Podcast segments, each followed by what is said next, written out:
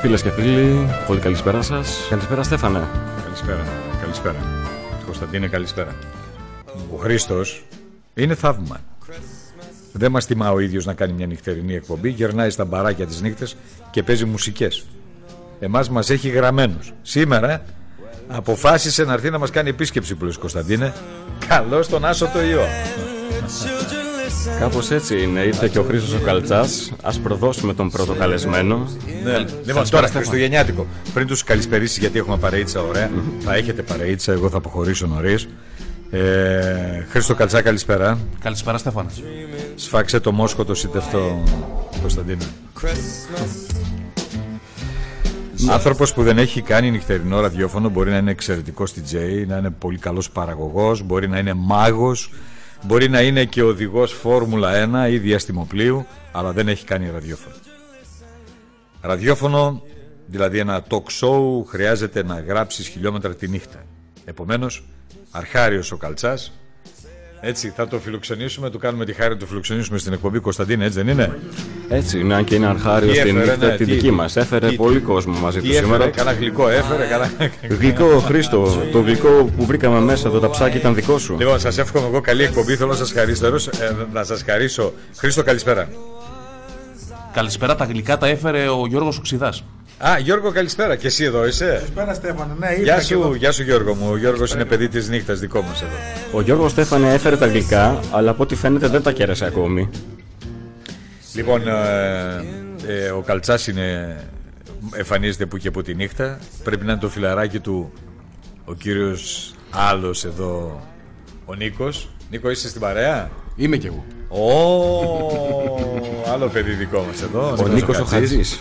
Καλησπέρα Νίκο, καλώς ήρθες. Καλησπέρα, καλώς σας βρήκα και πάλι. Νίκο, τι κάνεις, πού είσαι; Α, είμαι καλά, δόξα τω Θεώ, έχουμε υγεία, έχουμε δουλειά. Ε, ταξιδεύω σε επιτοπλίστων για τη δουλειά αυτή, ε, για την νυχτερή διασκέδαση των, ε, του κόσμου τέλος πάντων. Οπότε δεν έχω κάπου βάση ακόμα εδώ στο κέντρο της Θεσσαλονίκης. Θα έχω σύντομα όμως.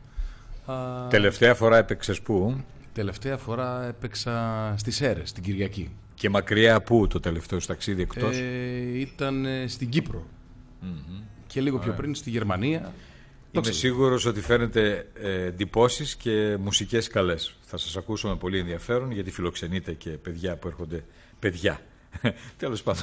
Παιδιά, παιδιά. Μεγάλα παιδιά. Ποιος είναι μαζί σας, ποιον έχουμε παρέα; Έχουμε τον Τάσο τον Καλιδόνη, έναν ε, από τους τζόκι της ε, Ρόδου, ο οποίος έχει κάνει πολλά πράγματα στη μουσική. Έχει παίξει με, μαζί με ονόματα παγκοσμίου φήμης. Ε, λίγο πριν τα, τις εμφανίσεις τους έχει κάνει το ζέσταμα όπως ονομάζουμε warm-up και έχει παίξει στην Αμερική πάρα πολλές φορές, στη Νέα Υόρκη. Είναι ένας από τους αξιόλογους τζόκι, ο πιο αξιόλογος τζόκι του νομού, του, του νησιού. Το πιο σημαντικό δεν το είπες. Έχω ζήσει για 10 χρόνια στη Θεσσαλονίκη. Είναι γι' αυτό. Πότε, ποια περίοδο; Την περίοδο 1996-2007. Πιθανό να μας άκουγες δηλαδή. Για Όχι, τότε. μόνο σας άκουγα. Δεν σπούδασε, μόνο άκουγε. Και χαρά μου μεγάλη που με φιλοξενείτε στο ράδιο Θεσσαλονίκη που ναι. έκανα 14 χρόνια ραδιόφωνο στη Ρόδο. Ωραία. Ε, έκανα πολύ. Δηλαδή. Πάρα πολύ. Έκανα λίγο ραδιόφωνο στη θεσσαλονικη Αλλά είμαι φανατικός του ράδιο Θεσσαλονίκη όπου και αν βρίσκομαι. Ωραία. Μας τιμάει ιδιαίτερος. Μου θυμίζει τα φοιτητικά μου χρόνια. Μας τιμάει ιδιαίτερος. Να είστε καλά. Και ελπίζω να φροντίσει και τα σημερινά σας χρόνια τώρα η Θεσσαλονίκη. Επομένως, σας αφήνω στα χέρια, μάλλον αφήνω τη νύχτα στα χέρια των ε, κυρίων. Είναι να είστε πάντα καλά. Ούτως ή άλλως. Φροντίστε τον Κώστα που είναι σχετικά καινούριος. Ε, κύριε Καλτσά, σας παρακαλώ. Κύριε Ξιδά, Γιώργο, μην το τρομάξετε. Νίκο μου, χάρηκα που σε άκουσα. Θέλω να σου δω και από κοντά λίγο. Στέφανε, να το φροντίσω. Στέφανε, ε. είναι εδώ πέρα και η Μάρθα η Αλεξίου Α, ε, ναι, την άκουγα. Μίλησα με τη Μάρθα νωρίτερα. Ε, νομίζω ότι είστε μια πάρα πολύ ωραία παρέα. Σας εύχομαι καλή εκπομπή. Να είστε καλά. Ευχαριστούμε πολύ, Στέφανε. Καλή συνέχεια. Καλό βράδυ. Εδώ είμαστε φίλοι μου. Να ξανακάνω τις συστάσεις.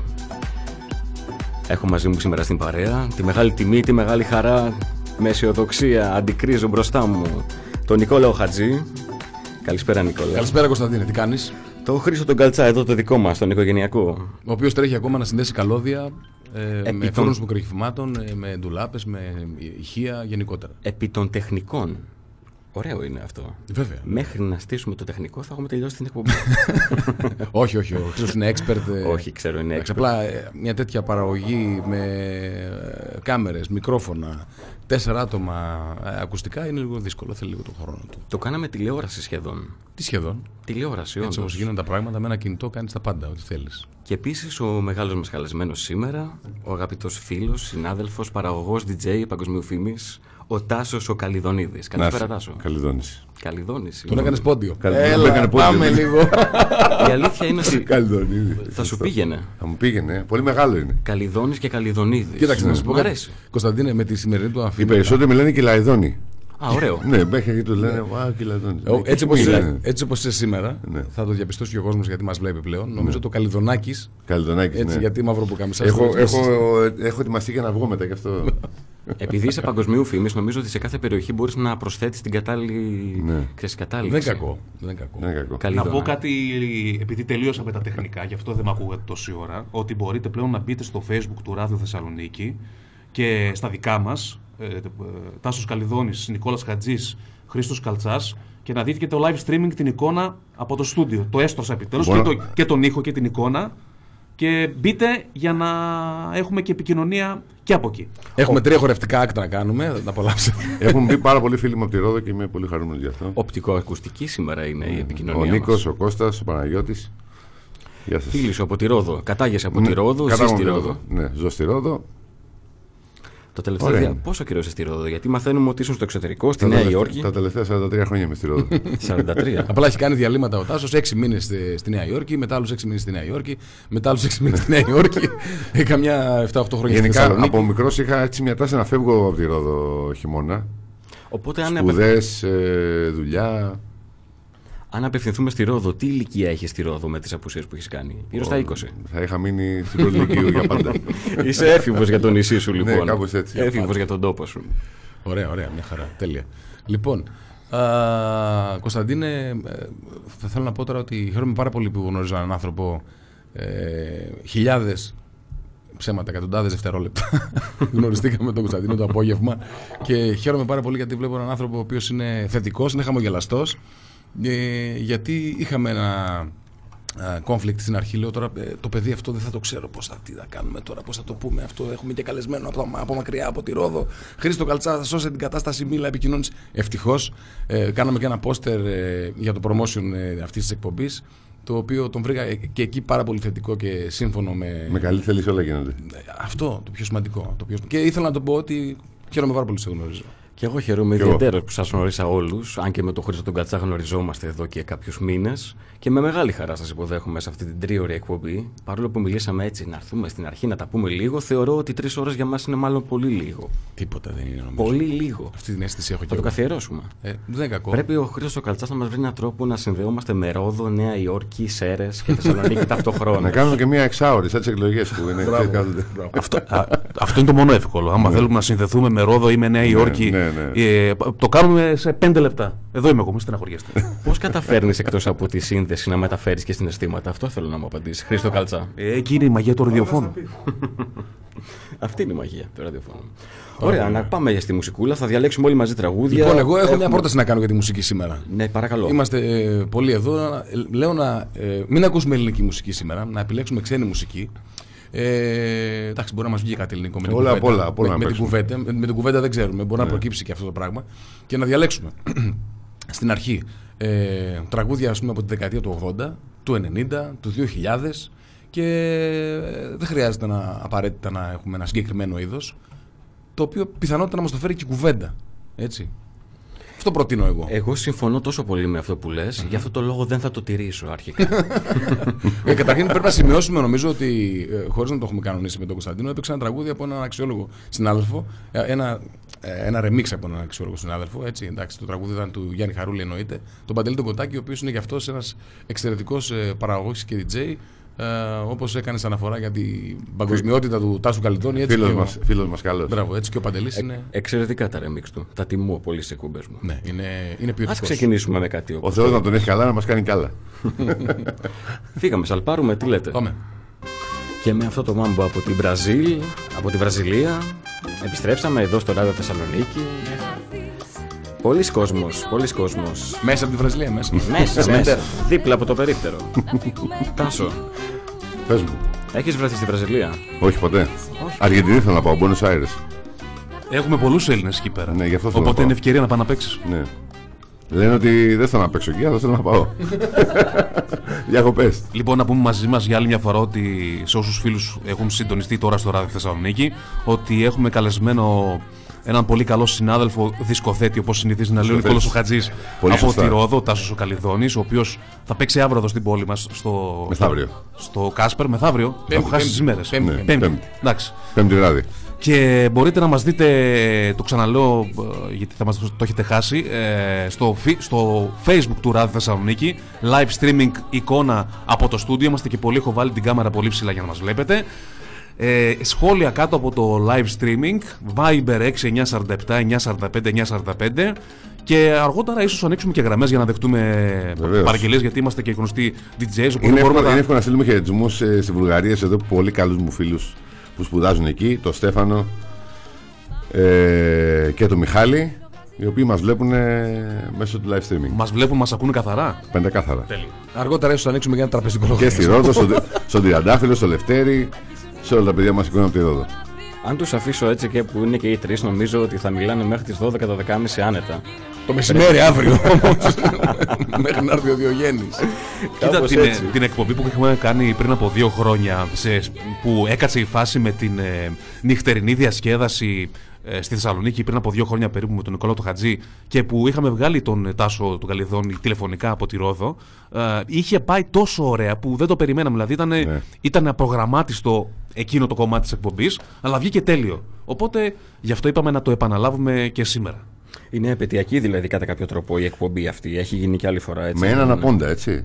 Τον Κουρκερέζη. Τον ποιον; Κουρκερέζη. Το Δημήτρη τον Κουρκερέζη. μπράβο. Ήταν και αυτός στην παρέα μας τότε. ε, θα τον πάρουμε ένα τηλέφωνο αργότερα μήπως ε, μπορεί και μιλήσει Τάσο, θέλουμε να μας πεις την ιστορία με το τραγούδι το αγαπημένο, το ταξίδι. Ένα τραγούδι 500 χιλιόμετρων. 500 χιλιόμετρων. Λοιπόν, είμαι με ένα καλό μου φίλο συνάδελφο εδώ δισκοθέτη, τον Αντώνη τον Χαραλαμπίδη και ταξιδεύουμε μαζί από, Θεσσαλονίκη, από Αθήνα προς Θεσσαλονίκη με το αμάξι. Έχουμε τα πράγματά μας. Ο Αντώνης δούλευε σεζόν στην Κάρπαθο και εγώ στη Ρόδο. Εγώ ανέβαινα για σεζόν και λέω να ταξιδέψουμε μαζί. Και βγαίνει το CD της Αδριάννας Μπαμπαλή. Το μοίρα μου έγινες.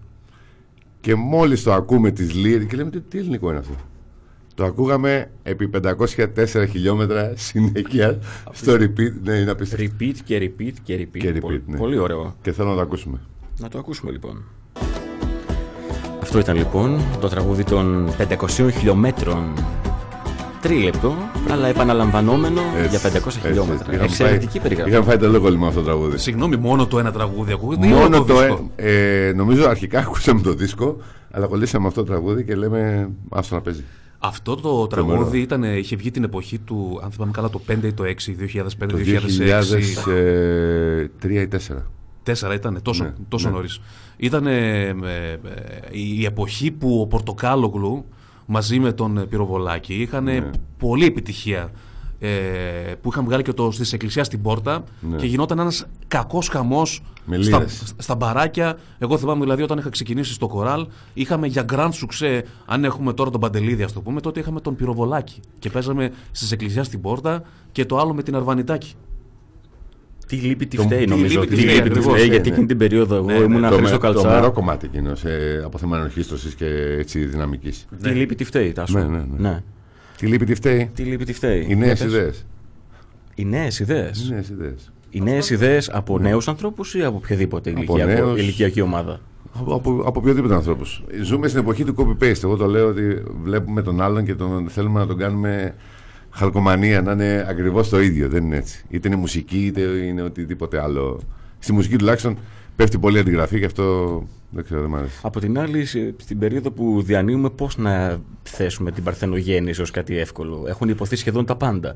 Νομίζω ότι αυτό είναι χειρότερο, γιατί αν τα ξέρεις και τα επαναλαμβάνεις, είναι σαν να κάνεις συνειδητά το λάθος. Δεν θεωρώ καταρχήν ότι υπάρχει παρθενογέννηση. Εγώ μιλάω για φρέσκες ιδέες και γύρω από τη μουσική αλλά και γύρω από το κλαμπινγκ, αφού από τη στιγμή που δουλεύουμε τόσα χρόνια βράδυ.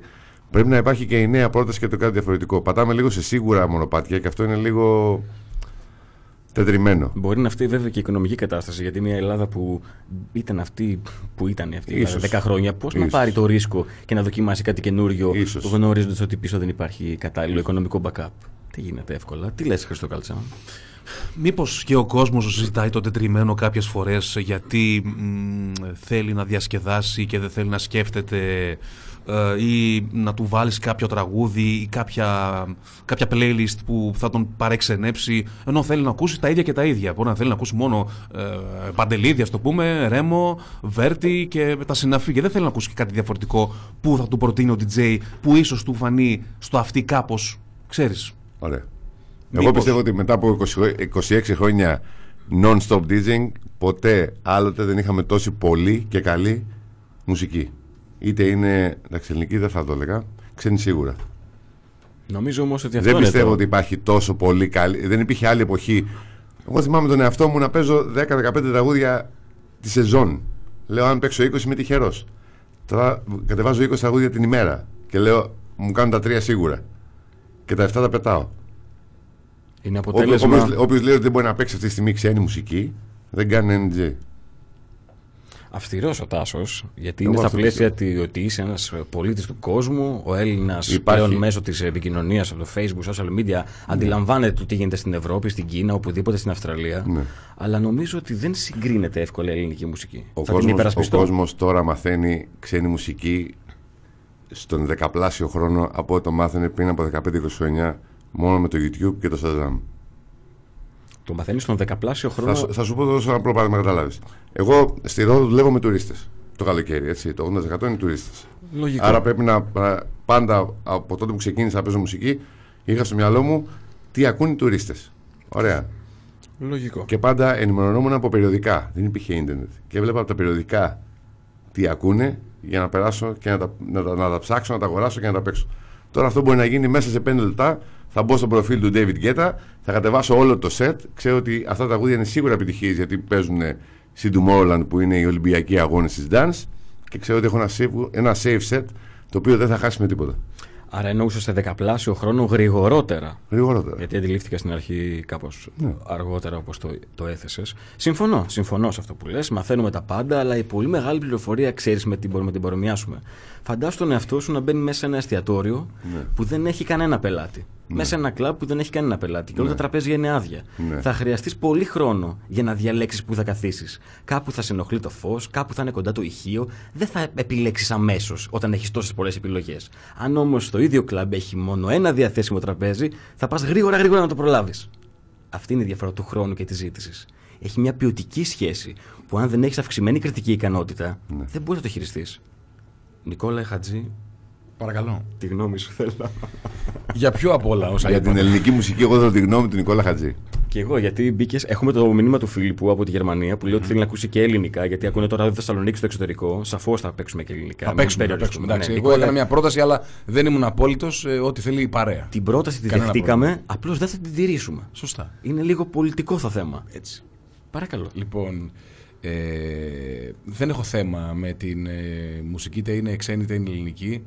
Α, τώρα, ε, θα περιοριστούμε Τάσο στην ε, μουσική που παίζουμε για να διασκεδάσει ο κόσμος, έτσι; Δεν θα περιοριστούμε πουθενά. Είναι τόσο μεγάλη η μουσική, ρε παιδί μου, όπου ε, δεν θεωρώ πως πρέπει ένα μαγαζί να είναι χαρακτηρισμένο ελληνάδικο. Ε, Οκ, είναι μεγάλη, είναι πλούσια ελληνική μουσική, παλιά, καινούρια, όλα αυτά. Ε, αλλά υπάρχουν ε, ε, εξαιρετικά ξένα τραγούδια από, όλους, από όλα τα είδη, τα οποία μπορούμε να τα εντάξουμε μέσα. Ε, βέβαια αυτό προϋποθέτει γνώση. Αν δεν γνωρίζεις, δεν μπορείς να περάσεις ένα τραγούδι στον κόσμο. Ε, το οποίο μπορεί να είναι και ακόμα και πασίγνωστο, έτσι, να, να το ξέρει ε, από άκρη σ' άκρη όλος ο, ο πλανήτης. Οπότε. Δεν Συμφωνώ, γίνεται. συμφωνώ, Νικόλα Χατζή, αλλά βλέπεις, είπες τη λέξη ξένα. Ναι. Μέχρι να μπούμε, Τάσο, απευθύνομαι όλοι μαζί τώρα. Είναι μια κουβέντα μεταξύ μας όλοι οι DJs που έχει πραγματικά ενδιαφέρον. Και συμφωνούμε διαφωνώντας και είναι Ναι. πολύ ωραίο αυτό. Ε, λέγαμε παλιά ξένα. Γράφαμε στην κασέτα, στην άλλη πλευρά ξένα, στην άλλη πλευρά ελληνικά. Τι θα πει ξένα; Τώρα το συγκεκριμενοποιούμε. Είναι λατινικό, είναι αμερικάνικο, είναι κινέζικο, είναι. Όχι. ασια- Όχι. Όχι. Ωραία. Ξένα στην Ελλάδα, 90% να ακούσεις κάποιον που βγαίνει έξω, θα σου πει ξένα ότι κάνει θόρυβο. Ξένα ό,τι Αχα. κάνει. Ναι, ναι. Τα ελληνικά τραγούδια πώς είναι έξω; Θεωρούν ξένα ότι είναι. Ορίστε, Τα ελληνικά τραγούδια υπάρχουν έξω. στο εξωτερικό; Ναι, στο εξωτερικό. Λοιπόν, πριν μια εβδομάδα πήγα στη Νέα Υόρκη στο καλύτερο μπεργκεράδικο το οποίο είναι μέσα σε ένα ουρανοξύστη και το βλέπεις και είναι μέσα ένα πράγμα πολύ έτσι με γκράφιτι και ιστορίες. Και εκεί που τρώω παίζει κοκκίνου μασάι. Αλήθεια. Ναι. Μέσα Εκεί- σε τι σετ, ας πούμε. Ναι, όχι σε σετ. Ε, με διάφορα ξένα τραγούδια. Ήταν λογοπαίγνιο λόγω του Και, μπέργκερ. φω- το και, φωνα- μασάι. και φωνάζω το μάνατζερ. Και, φωνα... και, φωνα... και, και μπορεί, μπορεί, μπορεί, μπορεί. Και φωνάζω το μάνατζερ και του λέω: Σε παρακαλώ, εξήγησέ μου τι μουσική παίζετε. Αμερικλάνος. Αμερικάνος, ναι. Όχι Έλληνας. Και μου λέει: Παίζουμε τις επιτυχίες από όλες τις χώρες του κόσμου. Περνάει λίγη ώρα, περνάει λίγη ώρα, συγγνώμη που σε διακόπτω, και παίζει ένα τραγούδι το οποίο το έπαιζα πριν από 20 χρόνια στη Ρόδο σε ένα κλαμπ το οποίο είχε ως επιτοπλίστων Αυστριακούς και το τραγούδι λέγεται I'm from Austria. Και παίζει αυτό το τραγούδι και έχω μείνει με το στόμα ανοιχτό. Λέω: Κοίτα να δεις. Στην άλλη άκρη του κόσμου υπάρχει ένα μπεργκεράδικο το οποίο έχει πολύ μεγάλη φήμη και παίζει τις επιτυχίες κάθε χώρας. Δεν κακό αυτό. Ε, έπεσε σε μια επιτυχία η οποία ήταν, ας πούμε. Για να το παραλύσουμε την Ελλάδα, δεν πρέπει να έχουμε ταμπού στη μουσική. Η μουσική είναι μία. Σίγουρα. Πρέπει να ακούμε λίγο από όλα με πάρα πολύ σωστό timing. Λοιπόν, πριν πάμε στο διάλειμμα, να πούμε καλησπέρα στον Τάκη τον Σαρίκα. Σου λέει. Ο Τάκης είναι φίλος μου από τη Ρόδο, πάρα πάρα πολύ καλός. Σόλο Καλιδόν. Τι σημαίνει αυτό; Ε, σόλο και καλά. Σόλο, ναι. Σόλο, εντάξει. Γιώργος Τερζόπουλος στην παρέα μας, ε, ο Λευτέρης ο Καρπαθάκης, ε, ποιος Φίλος, άλλος; ο, φίλος. ο Παναγιώτης ο Σισμανίδης από τον Τάραμστα της Γερμανίας, χαιρετίσματα. Και ο Δημήτρης ο Σαν, ο συνάδελφος, μη μιλάς λέει για φαΐ, διατροφή κάνουμε. Μπήκε και ο Ζαφύρης ο, ο, λογοθετής, ο, λογοθετής Ο στην Γιάννης ο παρέα μας. Γορασίδης, Ο Γιάννης ο Γοραστής. Τρομερός. Να, φίλουμε, να στείλουμε φιλιά σε όλους. τρομερός DJ. Και πάμε σε λίγα λεπτά σε διάλειμμα, τραγούδι. Τι θα κάνουμε; Θα περάσουμε σε ένα τραγούδι. Τέλεια. Πόση αγάπη, πόση αγάπη, πόση αγάπη Νικολέ Χατζή, πόση αγάπη Χρήστο Καλτσά, πόση αγάπη Τάσο Καλιδόνη. Εδώ είμαστε Πολύ λοιπόν, αγάπη. επιστρέψαμε. Τι Και ήταν; Να, να πούμε το εξής, συγγνώμη, ναι. Παρακαλώ. Ε, ότι επειδή έχει περάσει και η ώρα να επαναλάβουμε λίγο τους τρόπους που μπορείτε να μας ακούσετε και να μας δείτε. Εκτός από την ε, συχνότητα στο 1 στους 94 και 5 κλασικά στην κεντρική Μακεδονία που μας ακούτε, μπορείτε να μπείτε στο www.arthes.gr, πατάτε το κουμπί του streaming και μας ακούτε. Επίσης, κατεβάζετε την εφαρμογή του Ράδιο Θεσσαλονίκη για κινητά, Android και smartphones, γράφοντας Ράδιο Θεσσαλονίκη στε- στα ελληνικά, στο Play Store και στο App Store. Viber 6947 945 945 για την επικοινωνία σας, όσοι έχετε Viber και σας είναι πιο εύκολο. Και το τελευταίο και το καλύτερο είναι το εξής. Μπαίνετε στην σελίδα του Ράδιο Θεσσαλονίκη στο Facebook. Και το πρώτο post που θα δείτε είναι η live εικόνα που έχουμε από το στούντιο. Είμαστε ένας, δύο, τρεις, τέσσερις και ένας guest, ο Γιώργος Οξυδάς, ο οποίος μας έχει φέρει το φαγητό εδώ πέρα για να μπορέσουμε να αντέξουμε μέχρι τις 4 το πρωί που θα κάνουμε εκπομπή. Έτσι. Και στα δικά μας τα προφίλ, ε, Τάσος Καλιδόνης, ο οποίος είναι ο guest σήμερα, ο αγαπημένος μας, Νικόλας Χατζής, δεν είναι guest, αλλά είναι guest. Και εγώ που με ξέρετε δεν χρειάζεται. Και στην τράπεζα Πυραιό το iPad. Ο Χατζής είναι ο γκέστ καρδιάς μας. λοιπόν, λοιπόν ε, θα σκάσω μα δεν το πω. Ε, Αυτό. Για να κλείσουμε λίγο το προηγούμενο ε, θέμα που. ε, λίγο πριν τους τίτλους επικαιρότητας. Πριν πάμε στους τίτλους, Νικόλα, θέλω να μου πεις Ναι, συγγνώμη. τι ακούσαμε. Α, ήταν. Μπράβο. Ένα πολύ αγαπημένο remix από ένα τραγούδι των Pixlax. Και αισθάνομαι μια μικρή δικαίωση, θα την πω σε λίγο αυτή τη δικαίωση. Όπου το έφτιαξα μαζί με τους ε, Atma, ε, τραγουδάει ο Τζίμις ο Τερζίδης. Ε, μεγάλωσα με Pixlax, εγώ και ε, πολλοί της ηλικίας μου, κάπου εκεί κοντά στα ε, 30 με 40 χρονών. Μπιπ. Πολλά παλικάρια. βάλτε, βάλτε κόκκινα σημάδια γενικότερα. Εγώ θα κάνω τον μπιπ σήμερα. Ε, αισθάνθηκα πάρα πολύ ωραία όταν ε, άκουσα τις ε, μέλισσες μαζί με τον Μπόμπε το Στόκα. Έτσι. Ναι. Στο τραγούδι που κάνανε, ε, το οποίο είναι και αυτό μια επιτυχία τότε που είχαν οι Pixlax. Ε, είναι ωραία αυτά τα πράγματα και μπορώ να το συνδέσω με αυτό που ήθελα να πω πριν ε, που αναφέραμε για τη διασκέδαση, για την ξένη τη μουσική και την ελληνική. Πριν το συνδέσει, θέλω να πω ότι το τραγούδι αυτό σου το αφιέρωσε ο Γιώργος Οξυδάς Α. που το διάλεξε για σένα. Ευχαριστώ Και πολύ. επίτρεψε μου να Γιώργο στείλω μου. και εγώ χαιρετισμένα στον Δημήτρη τον Τερζίδη που είναι προσωπικός φίλος πολλά χρόνια. Και συμμαθητές είπες. Στο 2 πηγαίναμε τότε, στο Α. νέο 2 θυμάμαι. Πριν. Γυρνάμε πολλά χρόνια. Υπάρχει σοβαρή πιθανότητα όλοι μαζί να έχουμε κλείσει έναν αιώνα μουσικής. Μιλάμε για 20 ετή εμπειρία. Ναι, ναι, ναι. ναι, ναι, ναι. Σωστά. Είμαστε ένας Σωστά. αιώνα μουσική μέσα Είμαστε, στο στούντιο. είμαστε. Και παραπάνω νομίζω. Και παραπάνω. Παραπάνω. Και παραπάνω. Μπιπ. Εγώ παίζω από το 94. Ο Τάσος παίζει λίγο πριν, το 94. Εγώ παίζω από το 91. Οπότε. Μπορούμε να παίξουμε και το παιχνίδι να μην αφήνουμε να ολοκληρώνει ο Νικόλας αυτό που θέλει να πει. Νικόλα, πες. Περίμενε, εσύ πότε ξεκίνησες να παίζει μουσική; Είμαι 35 από 15, έχω 20 χρόνια. Άρα εγώ είμαι πιο νέος στο. Εσύ τι ηλικία έχεις, Καλτσά. Όχι νέο στην ηλικία. Ο νέος στο, στο παίξιμο. Εγώ ξε- ξεκίνησα το 2004. Να το Σοβαρά; παίζεις. Τι έγινε, Στο βέβαια. παίξιμο ξεκίνησες. Και τι έγινε; Δεν έγινε τίποτα. Μπράβο. Άργησε στο παίξιμο. Ναι, ναι, ήμουνα. Μετά- Μετά, μετά- μουσικά ήμουνα. Μετά Είσαι όμως. ο μόνος άνθρωπος που ακούει να τρεπότανε, παίζει ελληνικά και τρεπότανε. κάνω σαζάμ. Εγώ θα το πω δημόσια. Για πες. Είναι ο μόνος άνθρωπος που παίζει ελληνικά ο Καλτσάς Ναι. και κάνω σαζάμ.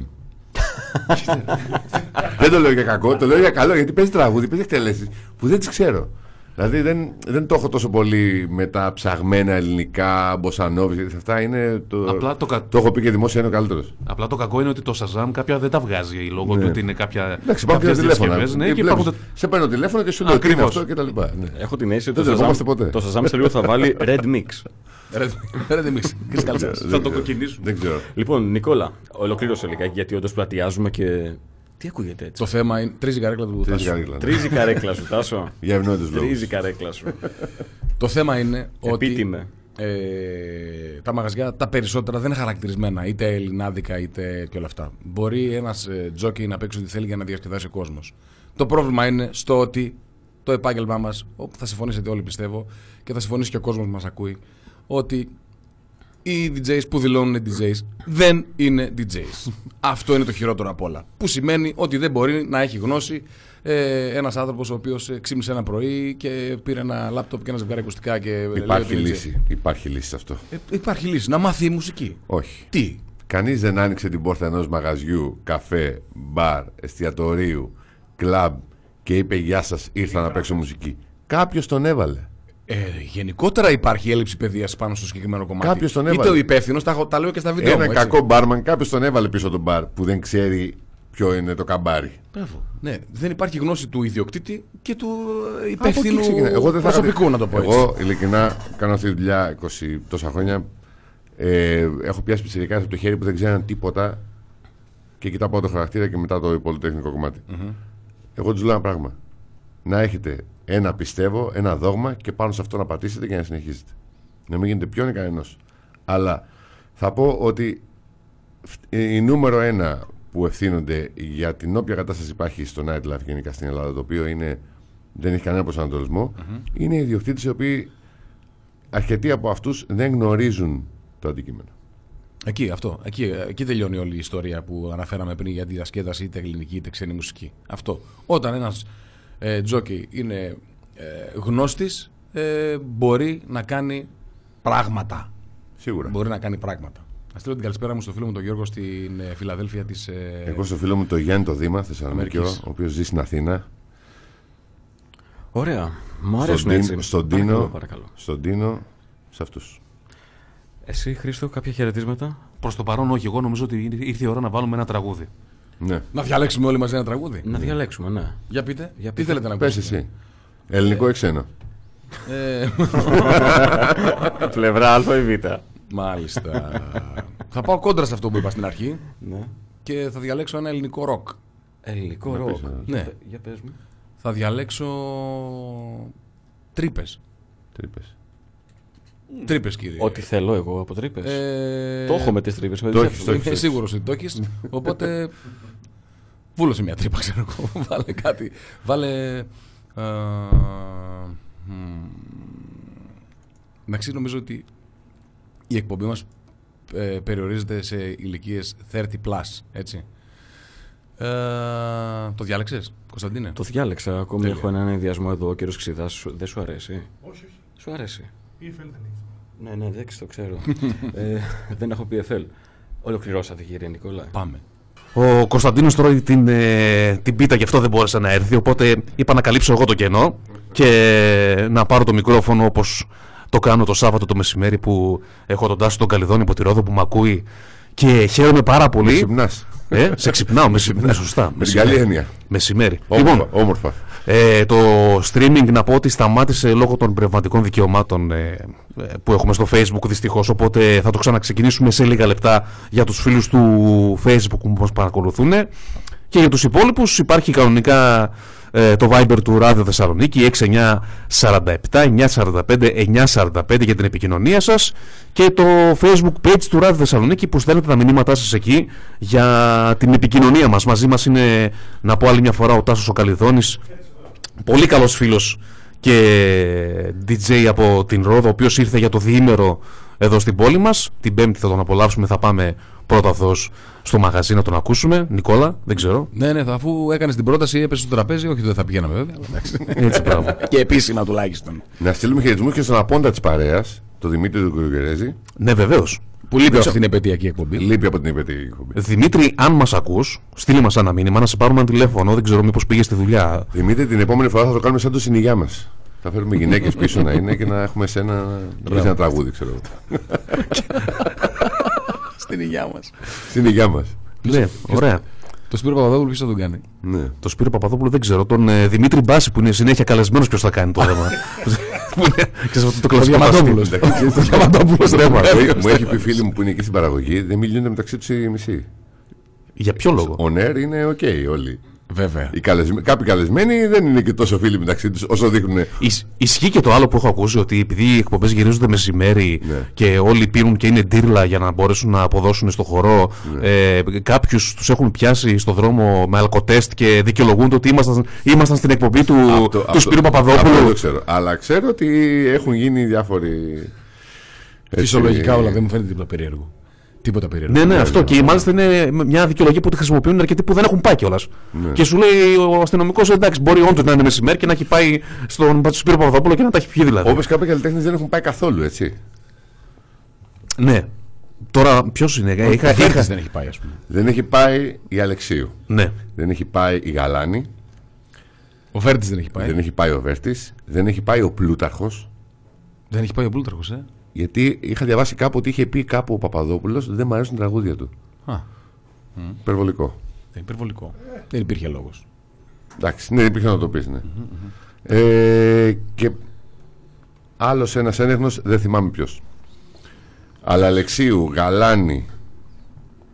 Δεν ξέρω. Ε, και ακόμα ένας δεν έχουν πάει καθόλου. Τάσο, ήθελα μόνο να παρέμβω. Ε, Βεβαίως. Το μεγαλύτερο ταλέντο του Νικόλα Χατζή, ξέρεις ποιο είναι; Ποιο, οι μιμήσεις. Τα ανέκδοτα. Εντάξει, Να σου το αυτό πει- τώρα. Ναι. να σου πει ανεκδότο. Τα ανέκδοτα που έκανε στο Ας- Μαρκίζ να- έχουν, να έχουν κλάψεις. πάρει πλατινένιο δίσκο. Τώρα θα ήθελα ας πούμε, να πει να, να Πλατίνα. σχεδιάσει να πει τώρα Πλατίνα. ένα, να γίνεται. Θα γίνει απονομή Ε, Νικόλα, έχεις κάτι στο μυαλό σου να πεις. στα Mad Awards. Και εδώ που είναι εμφανιζόμενος στα ανέκδοτα. Μπράβο. Φαντάζεσαι; Ναι, ναι, ναι. ναι. ναι. Νικόλας Χατζής και να γίνεται εκεί στο Τάκ Βοντό. Νέα κόλας. κατηγορία. Νέα κατηγορία. Νέα κατηγορία. Μπράβο. Πολύ δυνατός. Το τελευταίο ανέκδοτο που τα σπάει λέει. Λέει ο ένας. Με το ύφος σου γελάω. Μο- Μόνο, μόνο, μόνο που σε κοιτάω γελάω. δεν μπορώ. αυτό, θα προλάβω. Μ' αρέσει πολύ που γελάς Τάσο. Επέστρεψα από τη Σπανακόπιτα. Στυλώθηκες λίγο. λέει λοιπόν ο ένας. Είμαστε live. Ε, Σε ένα λεπτό. Αξίζει να καταστραφείς. Μισό λεπτό. Πες μου. Να, το- να, να το ακούσουν και οι Α. υπόλοιποι. Δεν είναι αδικία. Να βάλουμε το, το ανέκδοτο live streaming. Live streaming. Εντάξει, εντάξει. Χρήστο Καλτσά, ναι. Ναι, ναι, ναι. ναι, ναι. Πες μας, πνευματικά Νικόλα Χατζή, δικαιώματα. τώρα πώς γίνεται εκείνη την ημέρα να τρώγανε 30 άτομα πίτσα και εσύ σαλάτα. Πώς, οι, αν- οι αντοχές σου πώς. Από πού, από πού Και βγαίνουν. ήταν και η ιδέα, δικιά του ιδέα να πάρει. ιδέα και δικιά λίγο του. πίτσες. Θα πάρουμε λίγο πίτσες. Και χαράκι, εγώ και χαράκι. Ναι. Το βλέπω, βγάζει σαλατούλα και την τρώω και έχω πάθει σοκ. ναι εγώ πολλές φορές συμβαίνει αυτό. Πες όταν πήγαμε και φάγαμε στο στεϊκάδικο στη Ρόδο, τι έκανες; Πήραμε ένα μπέργκερ τεσσάρων ορόφων και το άδειασε και έφαγε μόνο το μπιφτέκι. Και έφαγα μια σαλάτα. και μια σαλάτα. Καλά είπατε τον έκδοτο πριν το live. δεν το είπαμε. όχι, όχι. Α, δεν τώρα. ήταν Δεν ήταν αυτό. όχι. Εί- Είμαστε έτοιμοι. Για πείτε ρε παιδιά, τι έγινε παύση; Αν κάνει Όχι, τέσσερις μωρέ, παύσεις, τίποτα. Να δηλαδή, τα- Θα βγω- να το κάνουμε live ή να, το, ή να μην το κάνουμε live; Ξέρει, ξέρει. Πάμε. Ο, ο Καλτσάς ξέρει, αφήστε τον να κάνει τη δουλειά του. Ωραία. Θα το πει. θα το πει. Παρακαλούμε, είμαστε όλοι αυτιά. Είναι δύο φίλοι και συζητάνε. Και λέει ο ένας. Αξίζει να καταστραφείς για μια γυναίκα που, αγα... που αγαπάς. Το λέει και η θρησκεία. Και ο άλλος, Πού το λέει, ρε φίλε; Και απαντάει ο άλλος. Στο κάτω-κάτω της γραφής. Παρακαλώ τον Κυριάκος Σιμούκα να πάρει τηλέφωνο. Καλό, καλό, καλό, καλό. Θα πιστεύω ότι θα κατελήγει ότι είναι θρησκεία ο Πάριος, κάτι τέτοιο. Φα- Φαντάζομαι πάρει μου κάτι τηλέφωνο και πει Όχι, δεν το λέει και το λέει αλλού. Και το λέει αλλού.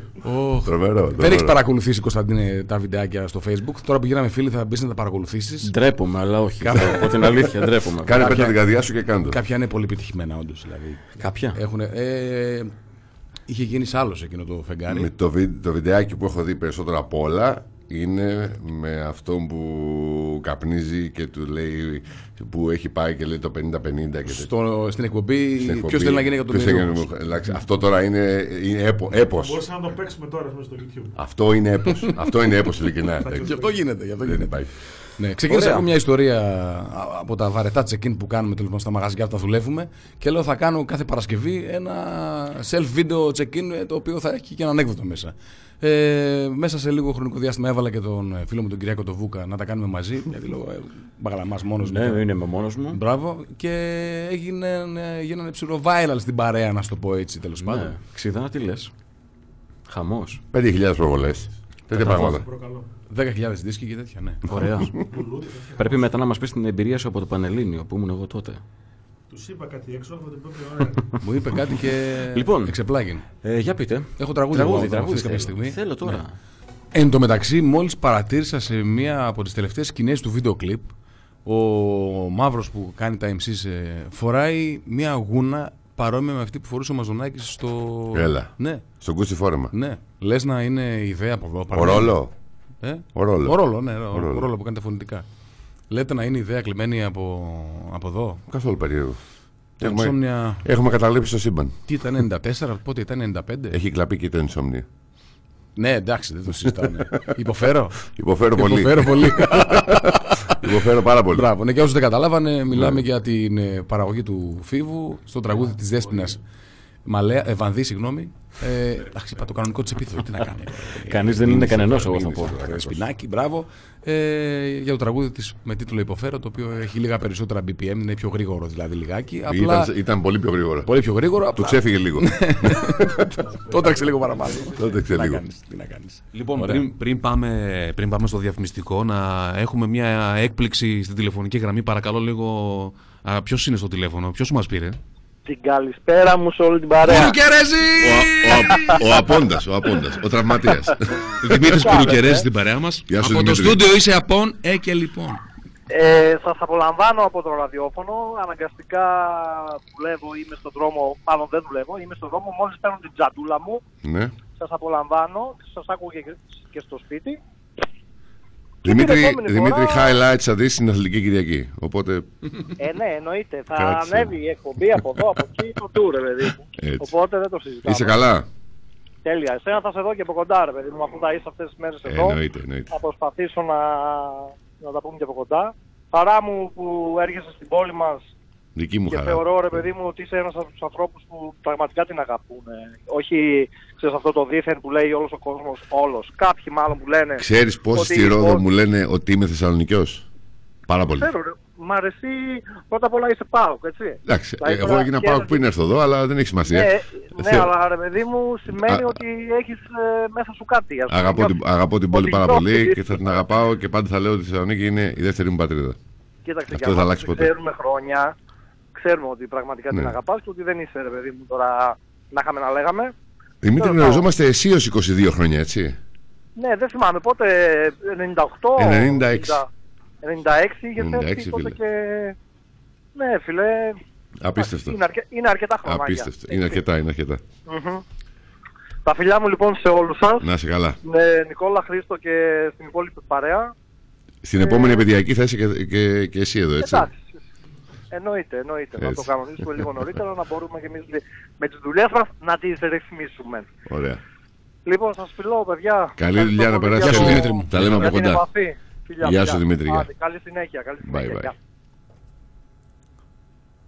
Τι κάνουμε; Τι να κάνουμε, ρε παιδιά; Πού, ε, Γιατί τι, με τι κοιτάτε, θα περι- πούμε, όχι περιμένετε, τίποτα. περιμένετε, Μας περιμένετε. ε, απέσπασε την προσοχή ο Χρήστος Καλτσάς με τα μηχανήματά του. Αφήστε το. Γι' αυτό. Ξεχάστε, μην κοιτάτε τις κάμερες. Αποσυντονίζεστε. Κάμερα σε μένα. Κάντε πως δεν είναι εδώ ο καλτσάς ούτε η κάμερα. Χρήστο τους αποσυντονίζεις Να, λίγο αυτά τους είναι τα κακά καλεσμένους της μας. Μπορούμε να ακούσουμε ένα ελληνικό Τι είναι αυτό το τραγούδι; πράγμα. Εγώ λέω να πάμε σε ένα τραγούδι και να κάνουμε το διάλειμμα. Και εγώ λέω να κάνουμε ό,τι είπε ο Καλτσάς. Να μας βρει ένα πολύ ωραίο τραγούδι, Τάσο. Να και το βρω- μα- να και το να βρω μας εγώ. βγάλει. Βρες το όσο συζητάμε. Για να μας βάλει σε λίγες διαφημίσεις και λίγες ειδήσεις, έτσι να τελειώνουμε. Γιατί έχουμε χρόνο να το συζητήσουμε Ελληνικό ή παραπάνω. ξένο; Έχουμε καλεσμένο και τον κύριο τον Ξηδά εδώ, δεν έχει μιλήσει ακόμη. Ελληνικό Δεν ήθελες. αφήσαμε. Ένα ελληνικό ήθελε. Ελληνικό, Ένα- το οποίο το άκουσα την προηγούμενη εβδομάδα και όποτε το ακούω νιώθω έτσι μια πολύ μεγάλη συγκίνηση γιατί τον λάτρευα. Εδώ είμαστε λοιπόν, επιστρέψαμε. Είστε συντονισμένοι στο ράδιο Θεσσαλονίκη 94 και 5. Στην παρέα μου σήμερα ο Νικόλαος Χατζής, ο Χρήστος Καλτσάς και ο Τάσος Καλιδόνης. Και εγώ βέβαια, Καλιδονίδης. η Καλιδονίδης, το άλλαξα. Ή Καλιδονάκης. Αναλόγως στην περιοχή. Είμαι ο Κωνσταντίνος Τσαχύρης, κανονικά ακούτε εδώ την εκπομπή με πολλούς DJs, πολλές απόψεις, πολλή μουσική. Κύριοι, Να υπενθυμίσουμε τους τρόπους επικοινωνίας με την εκπομπή μας γιατί ξεκινήσαμε ένα νέο live streaming ε, για τους φίλους τους διαδικτυακούς που θέλουν να μας ακούσουν και να μας δούνε μέσα από το facebook. Μπαίνετε στη σελίδα του Ράδιο Θεσσαλονίκη ε, στο facebook. Ο- Το πρώτο post είναι η live εικόνα που υπάρχει ε, από το στούντιο του Ράδιο Θεσσαλονίκη. Θα δείτε εμένα, είμαι ο Χρήστος Καλτσάς, ο Τάσος ο Καλιδόνης, ο Νικόλας ο Χατζής, ο Κωνσταντίνος ο Τσακύρης και ο, ε, guest, τον guest ο Γιώργος Οξυδάς, ο οποίος ε, δεν μιλάει, είναι απλά εδώ ε, στη, στην παρέα μας. Νιώθω μεγάλη σιγουριά σήμερα που είναι εδώ ο Γιώργος Οξυδάς. Τον εκτιμώ και τον αγαπώ ιδιαίτερος. Γεια σου φίλε Γιώργο. Μου αρέσουν οι απόψεις σου, μου αρέσουν οι μουσικές σου, μου αρέσει η φωνή σου. Δεν λέω άλλα, stop. Πολύ καλή- Είχα πολύ καλό δάσκαλο. Να πω χαιρετισμούς σε μια φίλη μου στην Κύπρο, στην Αμαλία. Επιβάλλεται. Αμαλία Τσαμπίκα. Γεια σου Αμαλία Τσαμπίκα από την Κύπρο. Δεν είναι από την Κύπρο, είναι από τη Ρόδο, σπουδάζει εκεί. Είναι από τη Ρόδο φίλη σου και Και σπουδάζει στην είναι Κύπρο. καλή μου φίλη. Ναι. Λοιπόν, πού μείναμε; Συζητάμε πολλά, φεύγουμε από το ένα θέμα στο άλλο. Έτσι είναι οι συζητήσεις, έτσι είναι οι παρέες.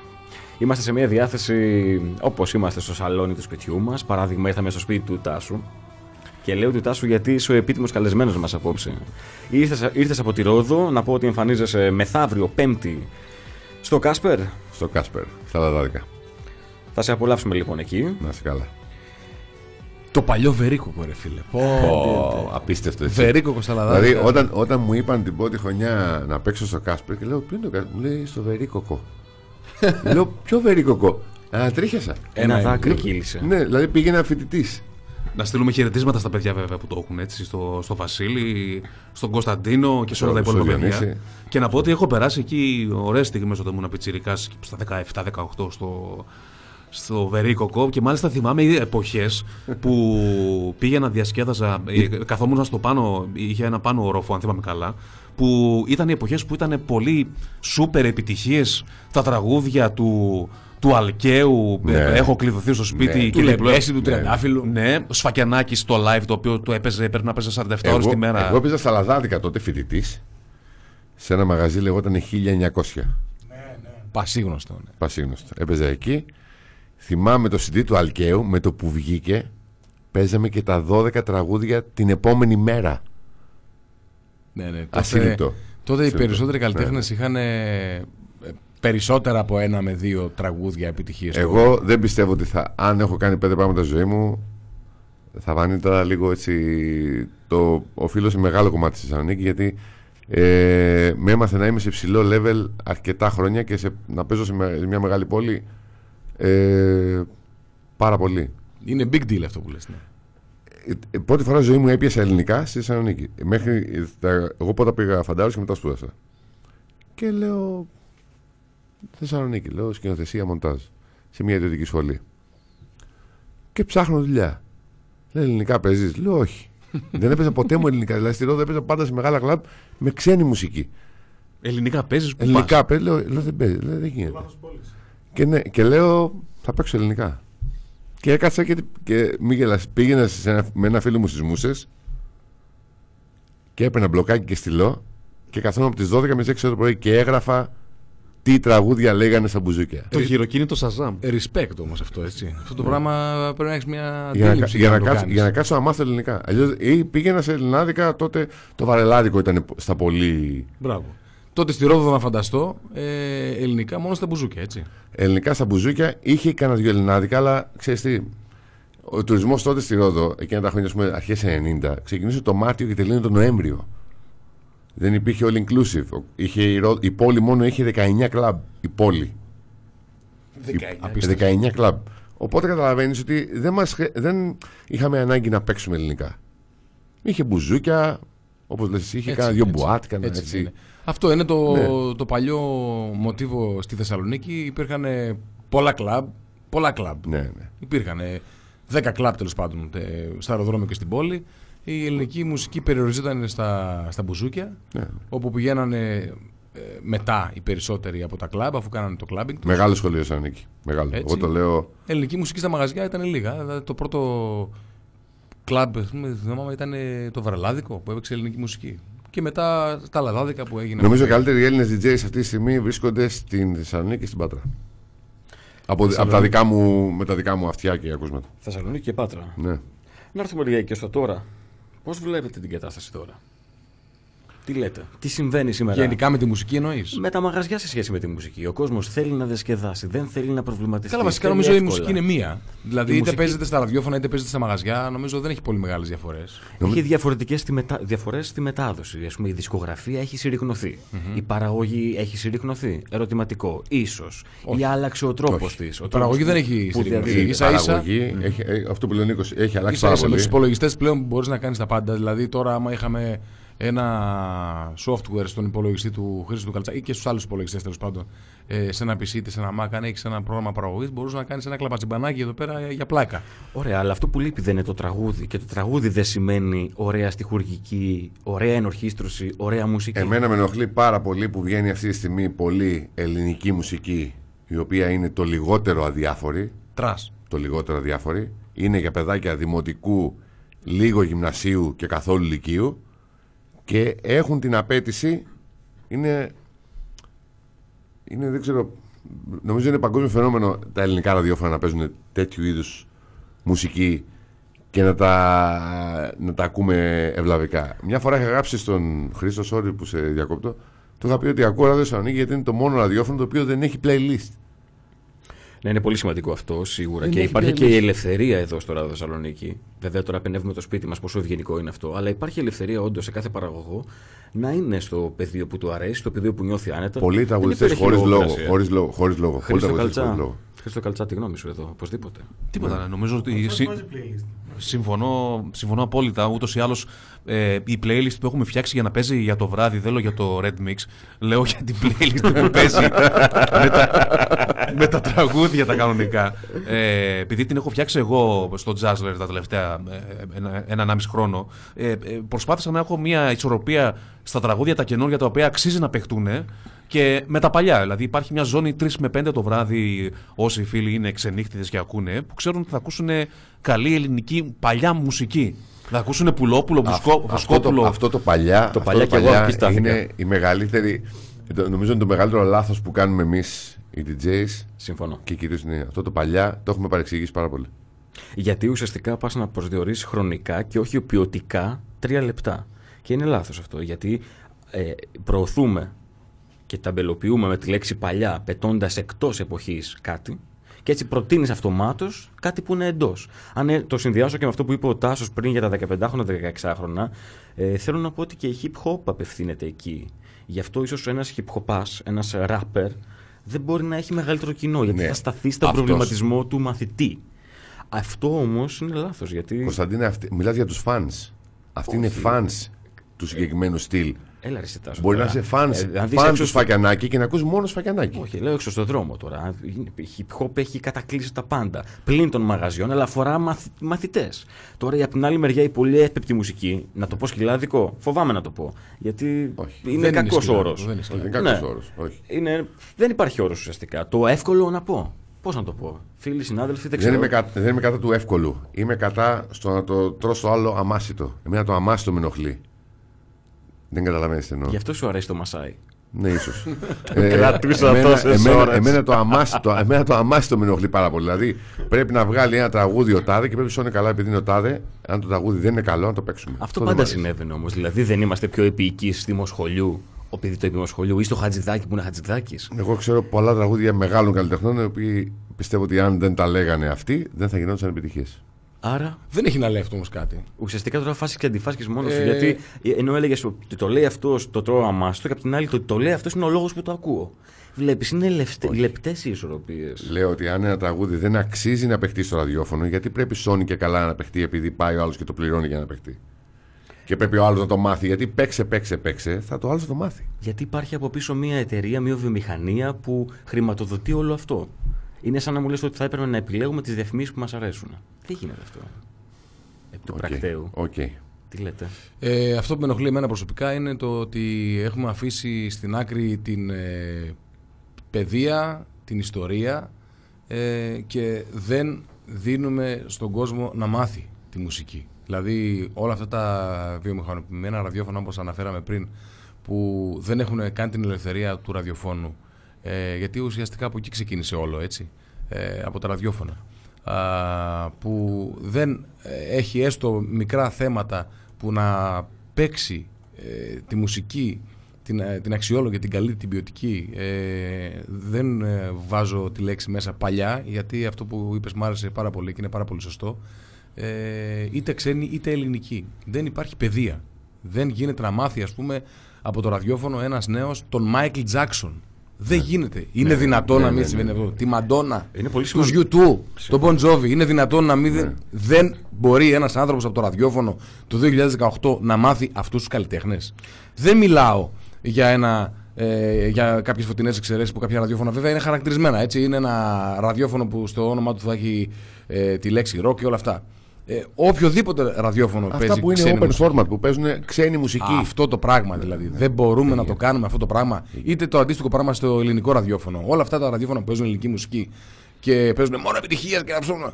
Δεν γίνεται να μάθουν τον Μπάριο, το Βαρδί, Ναι, τον ναι. Καζατζίδη. Δεν λέμε να παίζουν όλη μέρα αυτό. Να παίξουν και αυτό. Και αυτό, ναι. Αυτό λέμε. Έτσι. Στοχευμένα, όμορφα, το οποίο να το πω και λίγο εμπορικά και αυτό. Είναι και ένα. ε, να το πω αλλιώς μάλλον. Είναι και εμπορικό αυτό. το Είναι πράγμα. αυτό που σου είπα πριν, Κωνσταντίνε, ότι δεν κάνει να το τρώμε αμάσιτο. Πρέπει να, να, καταλα... να φιλτράρουμε στο, στο μυαλό μας ποιο είναι το, το καλό από το κακό. Μας δίνουν 40 τραγούδια και παίζουν τα, τα 39 και λέμε «Ω, δεν υπάρχουν 40 τραγούδια. Υπάρχουν 2040 τραγούδια καλά. Ακριβώς. Είναι δυνατόν ένας πιτσερικάς να μην δεν μπορεί να μάθει τις επιτυχίες του Γιάννη Πάριου, ας πούμε. Είναι δυνατόν. Ναι, είναι δυνατόν. Γιατί όταν ήρθε σήμερα στην εκπομπή, αγαπητέ Νικόλα, ήθελες να παίξουμε μόνο ξένα. Εντάξει. Στοχευμένο. Δώσε μας ένα τραγούδι, Τάσο. Στο Ένα, γε- ένα, ένα ωραίο τραγούδι, δώσε μας. Δώσε μας το τραγούδι Πάντα παίζεις και ωραία. να πω εγώ το εξής. Ο νέος είναι ωραίος, ο παλιός όμως είναι αλλιώς. Εμείς που ανήκουμε, είμαστε Εγώ θα στη βάλω μέση. ένα τραγούδι το οποίο εγώ όταν το, το άκουσα είπα ότι θα γίνει classic και έγινε. Είναι 14 χρόνια τραγούδι. Δεν είναι λίγο. Τι τάξη θα πήγαινε δηλαδή; Νομίζω. 14 πρώτο γυμνασίου. Δευτέρα. Αύριο έχουν, αύριο έχουν κατάληψη, δεν έχει. Όχι κατάληψη. Κάποια σχολεία Σήμερα έχουν. είχαν εκλογές νομίζω. Αύριο έχουν εκλογές. Αύριο έχουν Και εκλογές, κάποια συγγνώμη. έχουν και κατάληψη. Για τον καταπληκτικό λόγο τα παγκάκια δεν είναι στο σωστό σημείο. Το άκουσα σήμερα αυτό. Ε, βέβαια. Ναι, είναι ωραίος Τα είναι τα σοβαρά τα πράγματα. Μαγική χώρα. Α, να το πω και στο μικρόφωνο πως ε, την ώρα που ε, δεν μιλούμε αλλά παίζουμε ένα τραγούδι. Θα μας, επιτρέπετε, θα μας επιτρέψετε στο streaming να μην ακούτε κάτι μόνο να βλέπετε τι συμβαίνει μέσα στο στούντιο ε, γιατί λόγω δικαιωμάτων το facebook ε, μας κόβει το streaming οπότε από το να πατάμε συνέχεια reconnect και όλα αυτά να τρέχουμε το Χρήστο Γαλτσά έχει χάσει ήδη 4,5 κιλά έχει αλλάξει 5 μπλουζάκια με αυτό το πράγμα Πάω να φάω δύο τυρόπιτες σπανακόπιτες από τα χέρια του ξηδά και έρχομαι. Η νύφη του, η νύφη του παρακαλώ τα έχει φτιάξει όλα, είναι εξαιρετικά. Την καλησπέρα μου στον Χαράλαμπο που έστειλε τα μηνύματά του εδώ και μας παρακολουθεί από το live streaming από τη σελίδα του Χρήστου Καλτσά. Ε, εγώ θύμωσα τώρα με αυτό. Το, το- πάντα θυμώνω βέβαια με αυτό που έλεγα πριν ότι με στεναχωρεί ιδιαίτερα αυτό το πράγμα που δεν μαθαίνει ένας νέος άνθρωπος ε, μουσική από το ραδιόφωνο. Με θυμώνει απίστευτα. Με θυμώνει, με εξοργίζει. Με εξοργίζει. Τι Τα κάνεις έχω- γι' αυτό; τι κάνω γι' αυτό; Ε, έκανα ένα βίντεο ας πούμε και το ανέβαζα στο, α, στο YouTube και στο Facebook. Ε, ε, τι άλλο να κάνω, τα παίζω μουσική. Ε, Δηλαδή, Θέλω, θέλω να μου Θέλει πεις, υπομονή, Νικό- θέλει Νικόλα, υπομονή αυτό, θέλει Νικόλα, υπομονή. θέλουμε να μας πεις τι γίνεται τώρα στα μαγαζιά που παίζεις. Γυρνάς σε πολλές πόλεις, γυρνάς σε πολλές χώρες και εσύ και ο Τάσος. Πες μας πρώτα εσύ, πώς είναι ο κόσμος τώρα, τον βλέπεις προβληματισμένο, τον ενοχλεί τελικά η μουσική που ακούει; Αυτήν θέλει, αυτή συνήθισε; Έχει από κάτω πολιτικό λόγο; Πες μου τι σφυρίζεις, να σου πω τι ψηφίζεις; Φτάνει εκεί; Πολλά μαζί σε ρώτησα, αλλά πες μου έτσι. έτσι αυτό τη σταγόνα που βγαίνει. Λοιπόν, πιστεύω ότι καταρχήν έχει περιοριστεί, έχουν περιοριστεί οι μέρες της διασκέδασης. Αυτό είναι ε, ανήκουστο για την Ελλάδα και πόσο μάλλον για τη Θεσσαλονίκη και γενικότερα για τις μεγάλες πόλεις. Οι, μεγα... οι υπόλοιπες ε, μεγάλες πόλεις πέρα από τη Θεσσαλονίκη και την Αθήνα είναι σε λίγο καλύτερη μοίρα. Βγαίνουν και μια μέρα παραπάνω, δύο. Εκεί. Είναι λίγο καλύτερα τα πράγματα. Ε, τώρα, όσον αφορά τη μουσική, ε, εγώ προσωπικά παλεύω, παλεύω να παίξω ε, όσο το δυνατόν ε, περισσότερα τραγούδια ε, ποιοτικά. Ε, προσπαθώ να δω, ε, εκεί κατάντησα δηλαδή, να δω τι λένε οι καλλιτέχνες Γιατί το η λες διάσημη- κατάντησα. Είναι λάθος όλο αυτό που λες. Εκεί κατάντησα. Ε, ναι, όταν εγώ πρέπει να βγάλω ένα τραγούδι, ε, ένα, ένα τραγούδι το οποίο το ξέρω εγώ, δεν το ξέρει ο νέος ο κόσμος όμως. Ε, Παρ' όλα Ωραία. αυτά όμως είναι αποδεκτό από τους μεγαλύτερους σε ηλικία γιατί το ξέρουν από το παρελθόν ότι είναι ένα ε, τραγούδι κλασικό όπως ανέφερε ο, ο Τάσος ο Καλιδόνη. Ε, είτε είναι μπαλάντα, είτε είναι χορευτικό, είτε είναι και εγώ δεν ξέρω τι άλλο. Ε, και πρέπει να, να, να τρέξω στα live των καλλιτεχνών που αυτό το διάστημα ας πούμε είναι στα ουράνια, μπράβο, ε, είναι κατάντια αυτό το πράγμα. Για μένα. Για να περάσει το τραγούδι, Ναι. περιμένεις μια, παίρνεις, παίρνεις μια διασκευή live έκδοση από έναν σύγχρονο καλλιτέχνη, ας πούμε ονόματα, για να περάσεις έναν νέο και να το αντιληφθεί. Γιατί μια νέα φωνή φρέσκια φαντάζεται τη εποχή του και πιο Μπράβο, εύκολο. ναι, ναι. Αυτό δεν είναι απαραίτητα κακό. Δηλαδή δεν το θεωρώ για κατάντια ότι ένας νέος καλλιτέχνης, τάσο με κοιτάς με γουρλωμένα μάτια, Όχι. φοβάμαι. Δηλαδή, Σε πες- κοιτώ πες μου. με... Ναι, με, με προσοχή. Με προσοχή. Νομίζω ότι ένας καλλιτέχνης νέος έχει κάθε δικαίωμα να πει μια επανεκτέλεση, να το πει με τον τρόπο του, με την εποχή του, όπως και εμείς τώρα είμαστε εδώ. Αλλιώς θα φανούμε παρελθοντολάγνοι. Και εγώ νομίζω ότι πρέπει να φτάσουμε Όχι, στο όχι. τώρα για να πάμε μπροστά. Ξεκινήσαμε την κουβέντα και είχες πει για τις αξίες, για τις νέες ιδέες, για τις νέες αξίες. Ναι, πρέπει να υπάρχουν νέες ιδέες και στη μουσική και στο κλάμπινγκ. Κυρίως στο κλάμπινγκ. Το κλάμπινγκ είναι το οποίο θα φέρει την αλλαγή στη μουσική. Δηλαδή ο χώρος να, σε προσε- να σε προδιαθέτει για κάτι άλλο. Έχουμε μείνει μια δεκαετία χαρτοπετσέτα. Και τζατζίκι και σουβλάκι. Ναι, και λίγο έτσι και λίγο αλλιώς και δεν πάμε λίγο παρακάτω. Δηλαδή, Ξέρεις τι, για να σου πω το έχει, λόγο. έχει προχωρήσει στο εξωτερικό. Πιστεύεις ότι στην Ελλάδα είναι εύκολο να περπατήσει, θα το πω αυτή την έκφραση, ένα μαγαζί ή μια μουσική που δεν έχει λόγια; Όχι. Άρα Είμαι- το κλάμπινγκ από τη φύση του είναι καταδικασμένο. Ποιος σου είπε ότι υπάρχει Δηλαδή- ξένη μουσική χωρίς λόγια, ε, δεν έχει λόγια ξένη μουσική; Δεν θέλεις να μιλήσουμε για τα ελληνικά. Για ό,τι θες, Πες μου, πες μου τώρα, ναι, επειδή... Αλλά αυτό που λες δεν ισχύει. Δεν ισχύει. Συμφωνώ, Δεν μιλάμε ε, για εντάξει. underground κατάσταση. Για house. Μιλάμε για μια mainstream εμπορική μουσική. Δηλαδή δεν γίνεται να, να μην παίζει Ριάννα σε ένα μαγαζί εμπορικό. Ναι, δεν διαφωνώ. Δεν γίνεται να μην παίζει David Guetta. Δεν γίνεται να παίζει, παίζει Michael Jackson, έστω και αν είναι remix. Justin Bieber. Να παίξεις. εννοείται. Γιατί εμένα μου αρέσει ο Justin. Γήπεδα γεμίζει. Όντως. Πέραν τούτου, δεν είναι κριτήριο αυτό. Γιατί η γήπεδα γεμίζει και κάποιο που δεν σου αρέσει. Αλλά μου αρέσει εμένα, μου αρέσει πολύ. Ε, θέλω να μου πεις για το Red Mix. Χρήστο Καλτσά. Κοίταξε να δεις, στο Red Mix παίζω, έχω βάλει να παίζουν και παλιά και καινούργια τραγούδια. Εγώ επιμένω στο παλιό, γιατί ο κόσμος δεν μπορεί να αντιληφθεί μερικά πράγματα, ε, ο νέος κόσμος, ε, στο, στο παλιό. Το παλιό πρέπει να, το, να το καταλάβει και να το έχει στο νου του σαν κάτι ωραίο. Το παλιό τραγούδι έχει αξία, έχει ποιότητα σε πολλά σημεία του, σε άλλα σημεία δεν έχει εννοείται ε, αξία και πρέπει να επιμείνουμε εκεί διότι άμα δεν έχουμε βάση στα παλιά δεν μπορούμε να προχωρήσουμε μπροστά. Οπότε αυτό τι σημαίνει, ότι ε, η δουλειά μας εμείς σαν DJs στα μαγαζιά που παίζουμε έχουμε υποχρέωση να προωθούμε ξανά τα παλιά τραγούδια συνδε... συνδυαζόμενα σωστά με τα καινούργια. Δεν γίνεται αλλιώς να πάει μπροστά η μουσική Ευχαριστώ. και να αλλάξει η μουσική στα ελληνικά. Να πω και κάτι άλλο. Ε, συγγνώμη Τάσο. Ε, για τα ελληνικά μπορούμε να προωθήσουμε αυτά που λέμε και, με τα, και σε μικρότερους χώρους. Δηλαδή δεν είναι κατά ανάγκη να έχουμε ένα μαγαζί το οποίο είναι, παίρνει 500 άτομα, άρα θα πρέπει να, να πουσάρουμε καινούργια μουσική και παλιά τραγούδια. Αυτό μπορεί να γίνει και, μια, και σε ένα μαγαζί με 100 άτομα και με 50 άτομα. Μικροί χώροι, πολύ μικροί χώροι και DJs οι οποίοι θα παίξουν ποιοτική μουσική θα κάνει σιγά σιγά τη διαφορά. Ο Μάνος Χατζηδάκης έλεγε ότι το μικρό κοινό το κάνεις ό,τι θέλεις, ενώ το μεγάλο κοινό σε κάνει ό,τι θέλει. Έχει μια βάση, αλλά νομίζω ότι δεν θα πρέπει να σταθούμε σε αυτό. Ανεξάρτητα από το κοινό που μας ακούει, νομίζω πρέπει να παίξουμε αυτό Κωνσταντίνε, αποπλεξάριστα, χωρίς παροπίδε. Θεωρείς ότι ο κόσμος σήμερα βαριέται πιο γρήγορα ένα φρέσκο τραγούδι σε σχέση με παλιότερα, ναι ή όχι; Δεν υπάρχει ακριβώς απάντηση σε αυτό, Τάσο, γιατί είναι απόλυτη απάντηση. Ένας νέος κόσμος μπορεί να ακούσει ένα παλιό τραγούδι. Όχι. Με... Είναι πολύ συγκεκριμένο αυτό που σε ρώτησα. Πες μου, επανέλαβε παρακαλώ. Βγε- Βγαίνει σήμερα ένα νέο τραγούδι επιτυχία του. Το λιώμα. Ναι, ναι, ναι, το βαριέται, λιώμα. το, το βαριέται, Το λιώμα. πολύ, το βαριέται Το λιώμα. πολύ πιο εύκολα, πόσο, σίγουρα. Πόσο πιο γρήγορα το βαριέσαι Πο- σήμερα πολύ πιο εύκολα. από το, να, βα- από το να το βαριώσουν το 2000. Πολύ πιο εύκολα. Γιατί Είναι έχει πληροφορία αναφορά. και η πληροφορία είναι πολύ μεγαλύτερη. έτσι. Ναι, αυτό που λέγαμε και, και με τα τραπέζια. Αλλά το, ε, αυτό το βαριέται YouTube. εύκολα. Facebook, μπουζούκια, μαγαζιά, ίδιο σετ επαναλαμβανόμενο. Ο κόσμο θα βαριέται, τα- βαριέται πολύ εύκολα τη μουσική. Επίσης, αν Πρέπει, έχει- ε, επιβάλλεται να ανατρέξει τα παλιά. Μμμ, Ναι, δεν διαφωνώ σε αυτό. Αλλά δεν Εκεί θέλω ήθελα να ακού- καταλήξω και ήθελα να Επιβάλλεται, διακόψω όλους δεν- σας. δεν γίνεται. Ήθελα Έχεις να- κάθε δικαίωμα. Αυτό, ναι, να σας διακόψω όλους σας και να πω ότι ήθελα να καταλήξω σε αυτό το πράγμα που μόλις είπε ο Τάσος. Δεν είναι το θέμα. Ε, να, να- δεν είναι παρελθοντολαγνία αυτό το πράγμα. Ναι. Ε, είναι απλά. Καινούργια λέξη έβγαλα ρε. Κωστή. Ω, Ε, αφού άστο. εγώ την είπα πριν Ένας λίγο. φίλος μου το λέει. Την αλλιώς. είπες. Εντάξει, μπράβο. μπράβο, μπράβο. Όταν, ένας φίλος μου το λέει, όταν λέμε παλιές, λέει σήμερα είσαι πάλι το Μέγκα, θυμάται. Μπράβο, ναι. Όχι γι' αυτό. Για να μην γινόμαστε Θα βαρετοί. αρχίσουμε να θυμίζουμε το σαν σήμερα. το σαν σήμερα, σωστά. Να μην γινόμαστε βαρε- βαρετοί εμείς οι τζόκοι, να μην γίνονται βαρετοί, βαρετή η μουσική στο ραδιόφωνο, να είναι όλο πολύ πιο ενδιαφέρον. Γιατί υπάρχει, είναι παρελθόν και είναι ιστορία. Όχι για κανένα άλλο λόγο. Δεν θέλουμε να. Επειδή τέλος πάντων ε, δεν είμαι 20 χρονών τζόκι, είμαι 40. Α, Αγαπητοί μου συνάδελφοι και φίλοι, νομίζω το πρόβλημά μας είναι όχι αν είναι καλό το παλιό τραγούδι. Όλοι συμφωνούμε, το ακούμε, το αγαπάμε, το πονάμε. Α, Πονάμε την πενιά. Αυτό δεν μπορεί να έρθει τώρα εύκολα. Αυτό πρέπει να απαιτήσουμε. Σε παρακαλώ, Χριστό, κάνε τον κάλτσα του διαβόλου.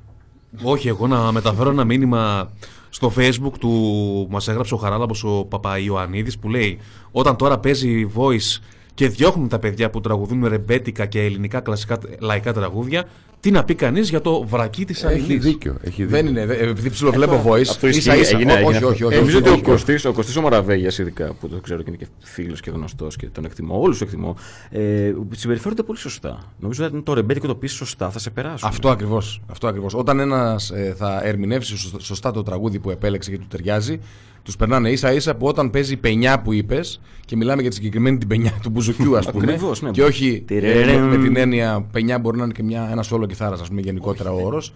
Ε, όταν παίζει αυτή η πενιά, όλοι τρακ. Γιατί είναι ε, μιας ηλικίας ε, πάνω των 30 όλοι οι κριτές εκεί πέρα. Έχουν όλοι ακούσματα τέτοια. Κατευθείαν μόλις παίζει μια πενιά, αχ, λίγο φτιάχνονται, λίγο παραπάνω. Ε, και Συμφωνώ. οι περισσότεροι κάνουν στις αναφορές τους όταν περνάνε ένα τέτοιο καλήφωνο άνθρωπο, γιατί δεν φτάνει μόνο να έχεις επιλέξει ένα καλό τραγούδι παλιό, λαϊκό και όλα αυτά, να το πεις και σωστά, γιατί είναι voice, έτσι. Το λέει και η Σαφώς, λέξη. είναι η φωνή σου. Ένας είναι- φίλος ένας φίλος εδώ στο live γράφει και γιατί να πάει κάποιος σε ένα κλαμπ να ακούσει αυτό που μπορεί να ακούσει σπίτι του και στο YouTube. Πάμε λοιπόν σε ένα κλαμπ για να ακούσουμε καινούργια πράγματα. Έχει μία βάση αυτό. Αυτό Έχει βάση. έχει μια βάση σε μια χώρα σαν την Ελβετία, σαν τη Γαλλία, σαν το Λουξεμβούργο. Στην Ελλάδα δεν νομίζω ότι μπορεί να γίνει. αυτό. Εδώ βέβαια φταίει όντως και η Αλλά- κατάσταση που είναι η χώρα. Αν το δούμε εντελώς ορθολογικά, έχει, έχει απόλυτο δίκιο. Ναι, πηγαίνω Βγαίνεις στο έξω κλαμπ. για να ακούσεις κάτι φρέσκο. Ή βγαίνεις έξω για να ακούσεις τραγούδια που σε κάνουν χαρούμενο και ευτυχισμένο. Ή ακούσει ραδιόφωνο για να ακούσεις κάτι φρέσκο, κάτι καινούριο, μια πρόταση. Γι' αυτό ξαναλέω ότι όλο το παιχνίδι σε αυτό το τομέα παίζεται στα μικρά τα μαγαζιά και όχι στα κλαμπ. Ναι. Εκεί θα ακούσεις, θα, θα προωθήσει ο DJ πιο εύκολα Έτσι. κάτι καινούριο, κάτι παλιό το μεγάλο- ή κάτι που του κάνει πιο πολύ αίσθηση εκτός από τα το, mainstream μεγάλο κλαμπ, κομμάτια. το μεγάλο κλαμπ πρέπει να είναι λίγο πιο safe. Ναι, όσο βέβαια, φως. βέβαια, βέβαια. Είτε είναι ελληνικό σετ είτε είναι ξένο, πρέπει να είναι safe. Δηλαδή δεν μπορώ να έχω τώρα 3.000 κόσμο και να παίζω deep house. Δεν υπάρχει deep house με 3.000 κόσμο. Έτσι πιστεύω εγώ. Όλα γίνονται, όλα περνάνε, όλα μπορούν να δοκιμαστούν. Α ακούσουμε ένα τραγούδι που θεωρώ και εγώ ωραίο και μετά είναι δικό σας. Ή σας Ναι, κλέβω όχι, τη όχι, σειρά. παίξε, Παρακαλώ, παίξε, παρακαλώ. παίξε, Κωνσταντίνε μου, παίξε. Σαν τον άνεμο. Εξαιρετικό τραγούδι. Πολύ ωραίο τραγούδι. Από τα καλύτερα του. Ναι, ναι, από τα καλύτερά του. ε, Θα γίνει Νομίζω ένα ότι ο Ρέμος πρέπει να διαχρονικό. έχει κα- πάνω από 70 hits. Σίγουρα, σίγουρα. Νομίζω δεν έχει ούτε ο Καζατζίδη τόσα. Ε, μ, ναι, μπορεί να μην έχει ο Καζατζίδης. Αν το, αν το πάρεις, αν το κάτσει και τα μετρήσεις, νομίζω δεν έχει ούτε ο Καζατζίδη τόσα. 70 hits. Και αυτό το τραγούδι Μεγάλη καριέρα. είναι από το. Είναι, αν θυμάμαι καλά, ο τρίτος δίσκος από τον Γιώργο Θεοφάνους. Από την τριάδα που είχε βγάλει. Ναι. Που Εντάξει. ήταν όλα ένα και ένα. Ειδικά δηλαδή ο δίσκος. Επι- επικά CD. Ναι, ειδι- ε, ο- το καρδιά μου μην ανησυχείς και εκείνος ο δίσκος με το. Έλα να με τελειώσεις. Εμένα Πες μου το, τι το ζητά. αγαπημένο μου τραγούδι του Αντώνη Ρέμου είναι το Έλα με τελειώσεις. Είναι τεράστιο τραγούδι. Εγώ νομίζω περνάω λίγο καλύτερα με το. Ε, αχ, δεν θυμάμαι τον τίτλο. Τόσα χρόνια θα χάλασα στη δική. Μη φύγει. Μη φύγεις. Ναι, ναι, ναι, ναι. Ναι, είναι. Νομίζω μπορώ να σπάσω πολλά ηχεία αυτό το τραγούδι. Πόσο καιρό έχετε να ακούσετε καλό χασάπικο τραγούδι; Δεν παίζει να ακούσουμε νομίζω καλό χασάπικο τραγούδι, τραγούδι πλέον όταν η Αθήνα ε, σου λέει ε, μη βάζετε μπουζούκι στις παραγωγές σας». Ε, Χριστό, πόσα, πόσα χρόνια; Ε, ε, δεν θυμάμαι. Ε, νομίζω ότι παίζω τα ίδια και τα ίδια Νομίζω το, κα- συνέχεια. το τελευταίο καλό χασάπικο πρέπει να είναι το Οικονομόπουλο καλή καρδιά. Κάτι τέτοιο. Ναι, το οποίο βγήκε πριν από 5-6 χρόνια, έτσι. Ναι, ναι. Σίγουρα. Αν Και κάποιος. είναι πολύ ωραία τραγούδια τα χασάπικα. Αν, κα- μ' αρέσουν ε, υπερβολικά. Ναι. Αν ε, δεν ε, υπάρξει ένας δημιουργός που να πάει ένα αξιόλογο χασάπικο σε ένα καλλιτέχνη και να του πει Άκου αυτό και να πει Πω, τι θα το πω. Δηλαδή τύπου Οικονομόπουλος Βέρτης Θεοδωρίδου και αυτό δεν πρόκειται ποτέ να βγει. Αγώ τη προάλλη ένα πολύ ωραίο χασάπικο, έτσι, φλασιά, δεν ξέρω το ραδιόφωνο πώς το έπαθε. Ε, αντίκ ε, καινούργια αγάπη. Και νου, Πάλι- η αγάπη πάρα πολύ ωραίο σου τραγούδι. κλείνει το Ναι. μάτι. Βέβαια, βέβαια. Πολύ ωραίο έτσι. Ορίστε, αυτό τώρα είναι μια πρόταση, ε, πώς το λένε, για τους δημιουργούς. Ένα μήνα, Γράψτε να, το. ένα μήνα να ακούμε όλα τα ελληνικά ραδιόφωνα, δεν θα το παίξει κανένας. Ένα μήνα. Βέβαια, πες αντίκ και μου Χωρίς ήρθε- νερό και Α- χωρίς α- φαγητό. Αντίκ λεγόταν. Αντίκ. Μου ήρθε στο Αντίκ, μυαλό μου. ναι. Αντίκ. Μου ήρθε στο μυαλό μου Ατίκ. Και λέω Όχι, όχι, τώρα. όχι, Αντίκ, όχι. Πήγα τόσο παλιά. Ατίκ. Αντίκ νομίζω ήμασταν αγέννητοι. Μπορεί Οπότε, και άμα πατέρα. είστε άνεργοι, ρε παιδί μου, δεν έχετε τι να κάνετε, παλέψτε το λίγο. Γράψτε κανένα χασάπικο. Βρείτε έναν ε, συνδυατικό κρίκο να μπορέσει να πάει. Ένα να- χασάπι. Ένα Πείτε ένα χασάπι και φτιάξει ένα χασάπικο. Μπράβο, εκεί Τα μαζί με την χασάπικα παρέα. δεν είναι της μόδας γιατί υπάρχει μια vegan φιλοσοφία. Σωστό και αυτό. Κατάλαβες. Μπορεί να συνδέεται έτσι. Μαρουλάκι και μπρόκολο. Καλό, καλό. Γεια αυτό, σου, αυτό, Τάσο. αυτό, αυτό το ναι, κάνω. ναι, ναι, ναι, αυτό, αυτό, αυτό είναι αλήθεια. αυτό είναι Είναι, αλήθεια. έχει μια Υπάρχει αποστηρωμένη μια- κατάσταση. Μια εύπεπτη, πιο. χωρίς τέτοιο. Ο άνθρωπος πλέον με έχει μάθει να, αναπαραγα- να αναπαράγεται και να κάνει έρωτα με προφύλαξη. Που είναι παραφύση. Αντιλαμβάνεστε. Πού να φτάσουμε τώρα, τι θα ακούσει, πώς θα ζήσει, πώς θα ερωτευτεί. Πολύ μεγάλα Άστο, ζητήματα άστο, ανοίγουμε. άστο, άστο, άστο. Ωραία ζητήματα, αλλά θα πρέπει να έρθετε σε άλλες τέσσερις εκπομπές. Ναι. Να κάνουμε τέσσερα μέρη. Ο Καλτσάς τρόμαξε. Ποια είναι η Μαρίνα Τσακύρη; Δεν ξέρω. Μία φίλη. Ας Με, με ίδιο επίθετο με το δικό μου, αλλά δεν έχουμε καμία συγγένεια. Γιατί με ρωτάς έτσι ανακριτικά, είμαι παντρεμένος. Δυστυχώς ζούμε σε μια εποχή που το συνέστημα θεωρείται ντροπή. Συνεπώς και τα τραγούδια τα ποιοτικά που λέμε δεν είναι πλέον in. Θλίβομαι που το λέω, αλλά οι νέες γενιές και οι επερχόμενες δύσκολα θα καταφέρουν να βιώσουν τα τραγούδια με τον τρόπο που τα βίωναν παλιά. Καλή συνέχεια, παιδιά, η Μαρίνα Τσακύρη. Απεσιόδοξο πιστεύω. Γιατί δεν είναι έτσι. Δεν ζούμε το συνέστημα, δεν βιώνουμε το συνέστημα. Δηλαδή είναι σαν να είμαστε ευνοχισμένοι από το να ερωτευτούμε και να ζήσουμε. Νομίζω ότι είναι απόλυτο το μήνυμα. Μαρινάκι δεν είναι. έτσι. Μπορεί να μιλάει μόνο για τη μουσική. Αυτό ίσως. Για το μουσικό συνέστημα. Ναι. Ε, πώς, θα, πώς, θα είμαι, πώς θα ταυτιστώ με ένα τραγούδι ερωτικό αν δεν νιώσω ερωτευμένος; Θα είναι στη θεωρία. Δεν με αφορά. Να σου πω κάτι. Εμένα που μου αρέσουν ε, κάποια τραγούδια που έχουν ένα στίχο ε, τύπου χώρισα και τα λοιπά και δεν έχω, είμαι μια χαρά στην οικογενειακή μου κατάσταση και μ' αρέσουν, με φτιάχνουν Είναι αυτό, ξέρεις πώς λέγεται, η ειδονή της τεχνητής θλίψης. Επειδή η θλίψη έχει μια μεγάλη ειδονή, την δημιουργούμε τεχνητά για να νιώσουμε αυτό το, συ- το συνέστημα που είναι πτυτικό βέβαια, πολύ γρήγορα εξατμίζεται. Είναι μια γρήγορη μια επ- έκρηξη ντοπαμίνης που Μπράβο, νιώθω, μπαίνω στο ρόλο του χώρισα, τι τραβάω και εκεί λες θα πιω ένα ποτό, θα καπνίσω ένα τσιγάρο παραπάνω. Ψάχνεις την αφορμή. Όχι, εγώ δεν το κάνω αυτό. Ε, δεν προσωπικά. έχεις. προσωπικά. όχι, αλλά θα μπορούσε να το κάνεις. Να βγεις με βόλτα με το αυτοκίνητο, την ώρα που ταξιδεύεις, να σκεφτείς κάτι. Είναι αυτές οι τεχνητές ειδονέ Ναι. που τις έχεις ανάγκη. Το τεχνητό δηλαδή εδώ δεν είναι αρνητική έννοια. Ε, Καλτσά. Ναι, που στην περίπτωση τη δική μας σαν ε, δισκοθέτες δεν είναι ειδονή, είναι επαγγελματική διαστροφή. Διότι όπως είπε και ο Νικόλας, όταν ακούς αυτό το τραγούδι που είσαι, ε, που είσαι παντρεμένος αλλά μιλάει για χωρισμό και το τραγουδάς, δεν είναι ειδονή, είναι επαγγελματική διαστροφή. Το λες εκείνη την ώρα για, για, τον- για να το νιώσεις και για να περάσει και πιο εύκολα στον κόσμο. Είναι το ίδιο που παθαίνω με το insomnia που ακούσαμε πριν, ας πούμε. Έτσι. Δεν έχει διαφορά. Ε, επαγγελματική διαστροφή Αυτό. το λέτε; Δεν ξέρω. Μπορεί. βέβαια, Τάσο. δεν ξέρω. Τι ψάχνεις, Τάσο; Όχι, βλέπω τις απαντήσεις ε, των ακροατών. Τις απαντήσεις. Έχουμε κάτι στο Viber να Τις, ε, διαβάσεις. ε, Εγώ δεν τα έχουμε- σχόλια, συγγνώμη, βλέπω και δεν τον, απαντήσεις. τον Κωνσταντίνο. Τα σχόλια. Τα Αυτό, που, σχόλια, λέει, αυτό ναι. που λέει η Μαρίνα έχει, έχει πάρα πολύ δίκιο. Έχει δίκιο, ε. Εμένα γιατί μου φαίνεται λίγο υπερβολικό. Διαβάστε και αυτό που είπε η Γεωργία, πως τα περισσότερα νέα τραγούδια είναι στην κατηγορία Άμα ακούσεις ένα, είναι Ναι, σαν να τα ναι, έχει ακούσει ναι, όλα. ναι, ναι, ναι, ναι. Εντάξει, αυτό τώρα ε, νομίζω. Είναι πολύ computerized σήμερα η μουσική. Δεν ξεχωρίζει το ένα από το άλλο. Είναι πολύ. Εγώ θέλω να πω και επιμένω ότι υπάρχουν σήμερα τραγούδια που αξίζει να τα ακούσεις. Υπάρχει μια μεριά μουσικής, μια πλευρά μουσικής που βγάζει ωραία κομμάτια. Η Μαρίζα Αρίζου να πω, ο- ο Κωστή Μαραβέγιας. Α μην πούμε ονόματα. Καταλαβαίνετε το ύφος που αξίζει και θεωρώ ότι θα μείνουν. Ο Αλκίνος, πώς να πω. Ο Θανάσο Κωνσταντίνου. Δεν Να μπορεί- ορίστε. Κοίταξε. Αλκίνο μπορεί να παίξει σε ένα μπαρ. Σε ένα μπαρ restaurant. Δεν μπορεί να παίξει σε ένα αλκίνο κλαμπ. σε ένα κλαμπ. Δεν διαφωνώ. Δηλαδή κάποια πράγματα συμφωνούμε, δηλαδή, τα, τα συμφωνούμε. ζητάνε, έρχονται. Εγώ, Πέρα είμαι- από τη διασκέδαση είναι. εγώ ε, δίνω πολύ σημασία σε αυτό που ζητάνε. Κάποιος που, ας, ας είναι και κάτι, ε, δηλαδή προσπαθώ να, να φουγκραστώ τον κόσμο. Δεν μπορεί να παίξεις πράγματα τα οποία είναι τραβηγμένα σε σχέση. Εντάξει, ναι, μεν θα κάνεις ένα σετ το οποίο θα περιλαμβάνει αρκετά πράγματα, αλλά αυτό έχει, νομίζω έχει ένα όριο στο θέμα κλαμπ. Σε ένα μπαρ, το οποίο είναι πιο παρεΐστικο, θα έρθεις να μου χτυπήσεις την πλάτη όλα καλά, τι κάνεις. θα μπορεί να το κάνεις αυτό. Ναι, έχει βέβαια μια ταμπέλα και αυτό. Δεν ξέρω. Εκτός Ε, βέβαια, ε, αν το, εκτός βέβαια αν το remix του έχει κάνει ο DJ ο Παντελής, οπότε το παίζουμε κι ας είναι και αλκίνος. Έτσι. Αυτό, ο, ναι, ο, τα- Παντε- ο τα Παντελής είναι, πετυχαίνει, μια, είναι νομίζω, μια ναι. κατηγορία μόνος του, δηλαδή εγώ του βγάζω το καπέλο που έχει τόση έμπνευση μετά από τόσα χρόνια και είναι σε, εγώ του το έχω πει και προ- είναι σε ίστρο μεγάλο τα τελευταία δύο χρόνια. Συμφωνώ. Έχω ένα μήνυμα εδώ από το φίλο τον Κωνσταντίνος Σπιτ. Ε, Λέει διάφορα, τώρα είναι μεγάλο το μήνυμα, αλλά θα σταθώ στο πώς καταλήγει. Που λέει: Αν ψάξεις, βρίσκεις. Γιατί εδώ έχει από μέσα και κρύβει μια αισιοδοξία. Γιατί εντάξει, κράζουμε, λέμε, λέμε το νέο, το Στην παλιό. ξένη αυτό. μουσική, ναι. Νομίζω, δεν νομίζω ότι στα ελληνικά μπορεί να ψάξεις να βρεις κάτι το οποίο. Όχι, θα βρεις θα βρεις ωραία τραγούδια τάσο μου. Το θέμα είναι όμως ότι δεν είναι όλοι σε αυτή την. ε, δεν μπαίνουν όλοι σε αυτή τη διαδικασία του να ψάξουν. Ε, δεν έχει χρόνο κάποιος, έχει τα δικά του προβλήματα. Ναι. Ε, έχει επιλέξει ένα ραδιόφωνο να το ακούει γιατί του αρέσουν κάποια τραγούδια και εκείνο το ραδιόφωνο δεν θα του προτείνει κάτι άλλο. Οπότε δεν μπαίνουν όλοι σε διαδικασία να ψάξουν και να βρούνε. Γιατί έχουν το ραδιόφωνο, πα- πατάνε ένα κουμπάκι ίσως και όλα αυτά. Και γιατί έχουν ένα σωρό πράγματα άλλα να τους προβληματίζουν και δεν θα μπεις, δεν θα έχεις το χρόνο και τη διάθεση να καθίσεις τώρα σπίτι σου μετά τη δουλειά που δεν έχεις πληρωθεί. Που, που, που μην Ναι, τα λέω ναι. τώρα μιζέρ για να ψάξεις και την καινούργια δισκογραφία. Νομίζω ότι δεν σε αφορά, δεν προλαβαίνεις. Ο Σαμπάνης γράφει ωραία. Ο Σαμπάνης είναι genius με αυτά που γράφει. Σε αυτούς που γράφει. Εγώ σιωπώ. Έχει πιάσει Ναι. ένα πολύ μεγάλο. Κανονικά θα έπρεπε και εγώ να σιωπήσω, να μην πω τίποτα. έχει, έχει, έχει- Αλλά γράφει καλά. Έχει- Στε, στεκόμαστε εκεί. έχει πιάσει ένα Στεκόμαστε εκεί. πολύ μεγάλο φάσμα καλλιτεχνών και το έχει υποστηρίξει πάρα πολύ. Έχει καλά. γράψει τώρα για Τερζή, για Ρέμο, για Ναι. Κιάμο, τώρα Δεν για μπορώ Σίνα, όμως, για ξέρεις τον τι γίνεται. ίδιο. Και με, Απλώς- πολύ, και με πολύ καλό τρόπο. Πολύ.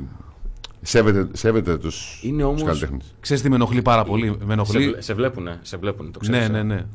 Ε, με ενοχλεί πάρα πολύ ε, αυτό που είπε ο Κωνσταντίνος προηγουμένως, ότι υπάρχουν ε, τραγούδια, τραγουδιστές όπως η Μαρίζα Ρίζου ή ο Μαραβέγιας, οι οποίοι γράφουν πολύ καλά τραγούδια, αλλά ο Σαμπάνης δεν γράφει. Αυτό για ποιο λόγο να γίνεται. Δηλαδή, δεν μπορείς να ε, πεις ότι ο Σαμπάνης δεν γράφει ωραία τραγούδια, ενώ πρέπει να γράφει ωραία τραγούδια ο Μαραβέγιας. Γιατί για να γίνεται με το ζόρι; Ο Σαμπάνης είναι από τους καλύτερους σύγχρονους δημιουργούς. Ναι. Είναι στο ίδιο level όπως ήταν ο Χατζηγιάννης πριν 10-15 χρόνια. Έτσι ακριβώς έτσι. Είναι Απλά εξαιρετικό. πράγματα. Δεν μπορείς να το αγνοήσεις αυτό το Όχι. πράγμα. Όπως επίσης δεν μπορείς να πας και σε ένα μαγαζί mainstream pop ή ε, ε, ε, ένα πιο κουλτουριάρικο που θα ακούσει σαμπάνι. Χρήστο, είναι, είναι το κοινό αποδεκτό. Είναι, είναι, είναι λίγο χαζό να το, να το αμφιβάλλουμε, να το, να το αμφισβητούμε μάλλον. Απλώς θεωρώ ότι δεν είναι. είναι κοινός τουλάχιστον- αποδεκτό. Είναι ναι. ένας πολύ καλός. Ξέρεις τι γίνεται. Είναι θέμα αισθητικής. Όχι ταλέντου. Δηλαδή δεν θα μπω στο είναι καλός, είναι κακός. Θα μπω στο μ' αρέσει, δεν μ' αρέσει. Εκεί τελειώνει η κουβέντα. Έχω μια φίλη η οποία ακούει πάρα πολύ ψαγμένη ελληνική μουσική. Πώς τη λένε, Δημοσιογράφος είναι στη Ρόδο. στο facebook; Ρένα Παυλάκη. Ρένα, Ρένα, Ρένα, Ρένα, Ωραία απαντάς, μου, ωραία Ρένα, απαντάς. Ρένα Παυλάκης. Ψάχνω Αυτό το χρόνια βρήκα. μια γυναίκα να ακούει καλή ψαγμένη μουσική. Και μου λέει, άκουγα ε, Νταλάρα, έχει γράψει τον Νταλάρα. Άκουγα, Ντα- ε, άκουγα Νταλάρα και μου λέει, ποιος είναι αυτός ο Σαμπάνη που του γράφει τα τραγούδια. Έγραψε και τον Νταλάρα. Νομίζω πρέπει να έχει γράψει. Δεν το ξέρω. Τα κλειδιά με το στόκα. Τα κλειδιά με το στόκ. Έχει, μπράβο. Και μου λέει αυτό το τραγούδι είναι. ε, Το έχω βάλει, μου λέει στο repeat και το ακούω μέρες. Ξέρεις όμως τι γίνεται, Τάσο. Στο Σαμπάνη, για παράδειγμα, από τα 100 τραγούδια θα είναι τα δύο καλά. Στον Τάδε μπορεί να είναι περισσότερο. Δηλαδή, όχι και με το ζόρι να μ' αρέσει ε, να ακούω τρύπες και να πετάω γαρίφαλα. Καθένα ακούει, Δηλαδή, ο καθένας κατάλαβες. ακούει ό,τι του αρέσει. Τέλος πάντων, τώρα το ό,τι προσωπήσαμε κάνει. πολύ. Όχι, Όχι, αφήστε το δεν υπάρχει. Σαμπάνι, γιατί. Όχι, ο Χαράλαμπο πολύ σωστά γράφει πως τους τοίχου από τα τραγούδια τους γράφει η Ελένη Βραχάλη. Εντάξει, μιλάμε για τη μουσική του πάντα. Ναι. Νομίζω ότι η Ελένα Βραχάλη κάνει την καλύτερη δουλειά. Έκανε δουλειά και στο Χατζηγιάννη. Την... Μ' αρέσει πολύ σαν στιχουργός. Ναι, είναι πολύ καλή. Χέρι εκτίμησης. Εμένα μου αρέσει η Όλγα η Παπα- η Βλαχοπούλου. Πάρα πολύ καλή. Εμένα μου αρέσει το επόμενο τραγούδι. Και η Ελένη, Σχεδόν και η κοντεύουμε Ελένη εδώ. Γιανατσούλια που γράφει τρομερούς τοίχου. Επίσης. Στο καπακάκι έχει γράψει πολύ ωραία τραγούδια. Ανοίγεις τώρα τον ασκό του αιώλου. Κοντεύει 12, θα μείνουμε λίγο παραπάνω. Ε, έτσι, έτσι πάει. ε, ναι, αλλιώς, Έχουμε ακόμα ένα τηλεφώνημα και θα. αλλιώς θα διώξουμε τον καλτσάμονο που δουλεύει ξανά το πρωί. Χρήστο, όπως σου είπα, βγήκαμε στον αέρα. Ε, όταν ε, παίζουμε ένα τραγούδι, δεν το ε, συνδέουμε με το βίντεο, με το live streaming, γιατί το Facebook ε, και τα πνευματικά δικαιώματα καταλαβαίνεις πώς ε, λειτουργούν αυτά τα πράγματα. Σιγά σιγά πρέπει να κλείσουμε. Δυστυχώ. σιγά. Εμείς εντωμεταξύ είχαμε κανονίσει την εκπομπή να την κάνουμε 9 με 10 για κάποιον περίεργο λόγο. Και έχει πάει 12 και Έχουμε πάει με ώρα. Αποτρέψαμε το, Ουγγαρίας. το 9 με 10. το πήγα μέχρι τις 12. Ε, άμα ο Χρήστος Καλτσάς δεν είχε πρωινό ξύπνημα, νομίζω θα το πηγαίναμε ε, για, για πολύ περισσότερο. Θα καθόμουν αλλά έχω έξοδο. Συγγνώμη. Και, το- και το θετικότερο είναι ότι. και το πιο παράξενο ότι δεν έχει πάρει ο Στέφανος τηλέφωνο. Απολαμβάνει. Απολαμβάνει. Απολαμβάνει. ο Στέφανος. Και μη φωνάζει. Αποκλείεται. αποκλείεται. Αυτά- Γι' αυτά ζει ο Στέφανος. ο Στέφανος γι' αυτά ζει. Μη φωνάζετε. Απολαμβάνει και αύριο το πρωί θα τα ακούσω καλτσάς. Μη στεναχωριέστε. παιδιά. Εγώ με τα ακούσω. Ο Καλτσάς όσο θέλει. Είναι συνηθισμένος. Εγώ είμαι νέος. Μπράβο, μπράβο. Να δώσω χαιρετίσματα στον Χρήστο που ε, συνδέθηκε και μας βλέπει ε, πριν από μερικά λεπτά τέλος πάντων στο live streaming. Εγώ θέλω να ευχαριστήσω όλους τους φίλους μου που μπήκανε κάνα τον κόπο και να μπουν online στο facebook και να μας ακούσουν. Ευχαριστώ εσάς για την υπέροχη φιλοξενία. Ειλικρινά νιώθω ότι σαν να σας ξέρω πάρα πολλά χρόνια. Γιατί η Θεσσαλονίκη ήταν, είναι και θα είναι το δεύτερο σπίτι μου και νιώθω πάρα πολύ ωραία εδώ και σας ευχαριστώ για ακόμα μια φορά. Λοιπόν, Τάσος, Καλιδόνη. Την Πέμπτη θα τον απολαύσουμε στο, στο Κάσπερ για όλους τους φίλους που θέλουν να πάνε να διασκεδάσουν. Και δεν ξέρω πού θα απολαύσουμε τον, ε, τον Κωνσταντίνο. Εμένα, παιδιά, δεν θα με απολαύσετε σε κάποιο μαγαζί φέτος. Επέλεξα να είμαι μόνος στο ραδιόφωνο. Τουλάχιστον προς το παρόν. Και θα τα λέμε ραδιοφωνικά. Επίσης να, αγκαλιάσω. Ναι, να, παρακαλώ. να προσθέσω κάτι που ξέχασα. Ό,τι Ε, έχω φέρει 500 CD για όλους μου τους φίλους που θα είναι την Πέμπτη στο Κάσπερ και πιστεύω να φτάσουν να πάρουν όλοι. Πολύ ωραίο, πολύ ωραίο. Εγώ με τη σειρά μου, παρακαλώ, Νικόλα. Όχι, εντάξει, για το χέρι σου, κάτι νόμιζα. Απ' τη, με τη σειρά μου να πω ένα τεράστιο ευχαριστώ για την εισβολή έτσι στο στούντιο που μπήκατε μέσα στην εκπομπή και την ε, διαταράξατε για τόσο ευχάριστα. Δεν είναι εξέλιξη, είναι ανέλυξη αυτό που συνέβη σήμερα. Να πω ότι ήταν μαζί μας και μαζί μου εδώ ο Νικόλας ο Χατζής, ο Χρήστος ο Καλτσάς και ο Τάσος ο Καλιδόνης. Τρεις από τους καλύτερους DJ της πόλης, της χώρας. Από την ψυχή μου και από την καρδιά μου ευχαριστώ για την επικοινωνία, την κουβέντα, την διαφωνία και ελπίζω να βγει και κάτι. Κάτι μικρό, κάτι μεγάλο, κάτι παλιό, κάτι νέο. Σίγουρα όμως χωρίς ταμπέλες, χωρίς παροπίδες, ελεύθερο και να κινείται, εσάι. Σας ευχαριστούμε πάρα πολύ. Ράδιο Θεσσαλονίκη, Κωνσταντίνος Τσακύρης. Καλή νύχτα σας.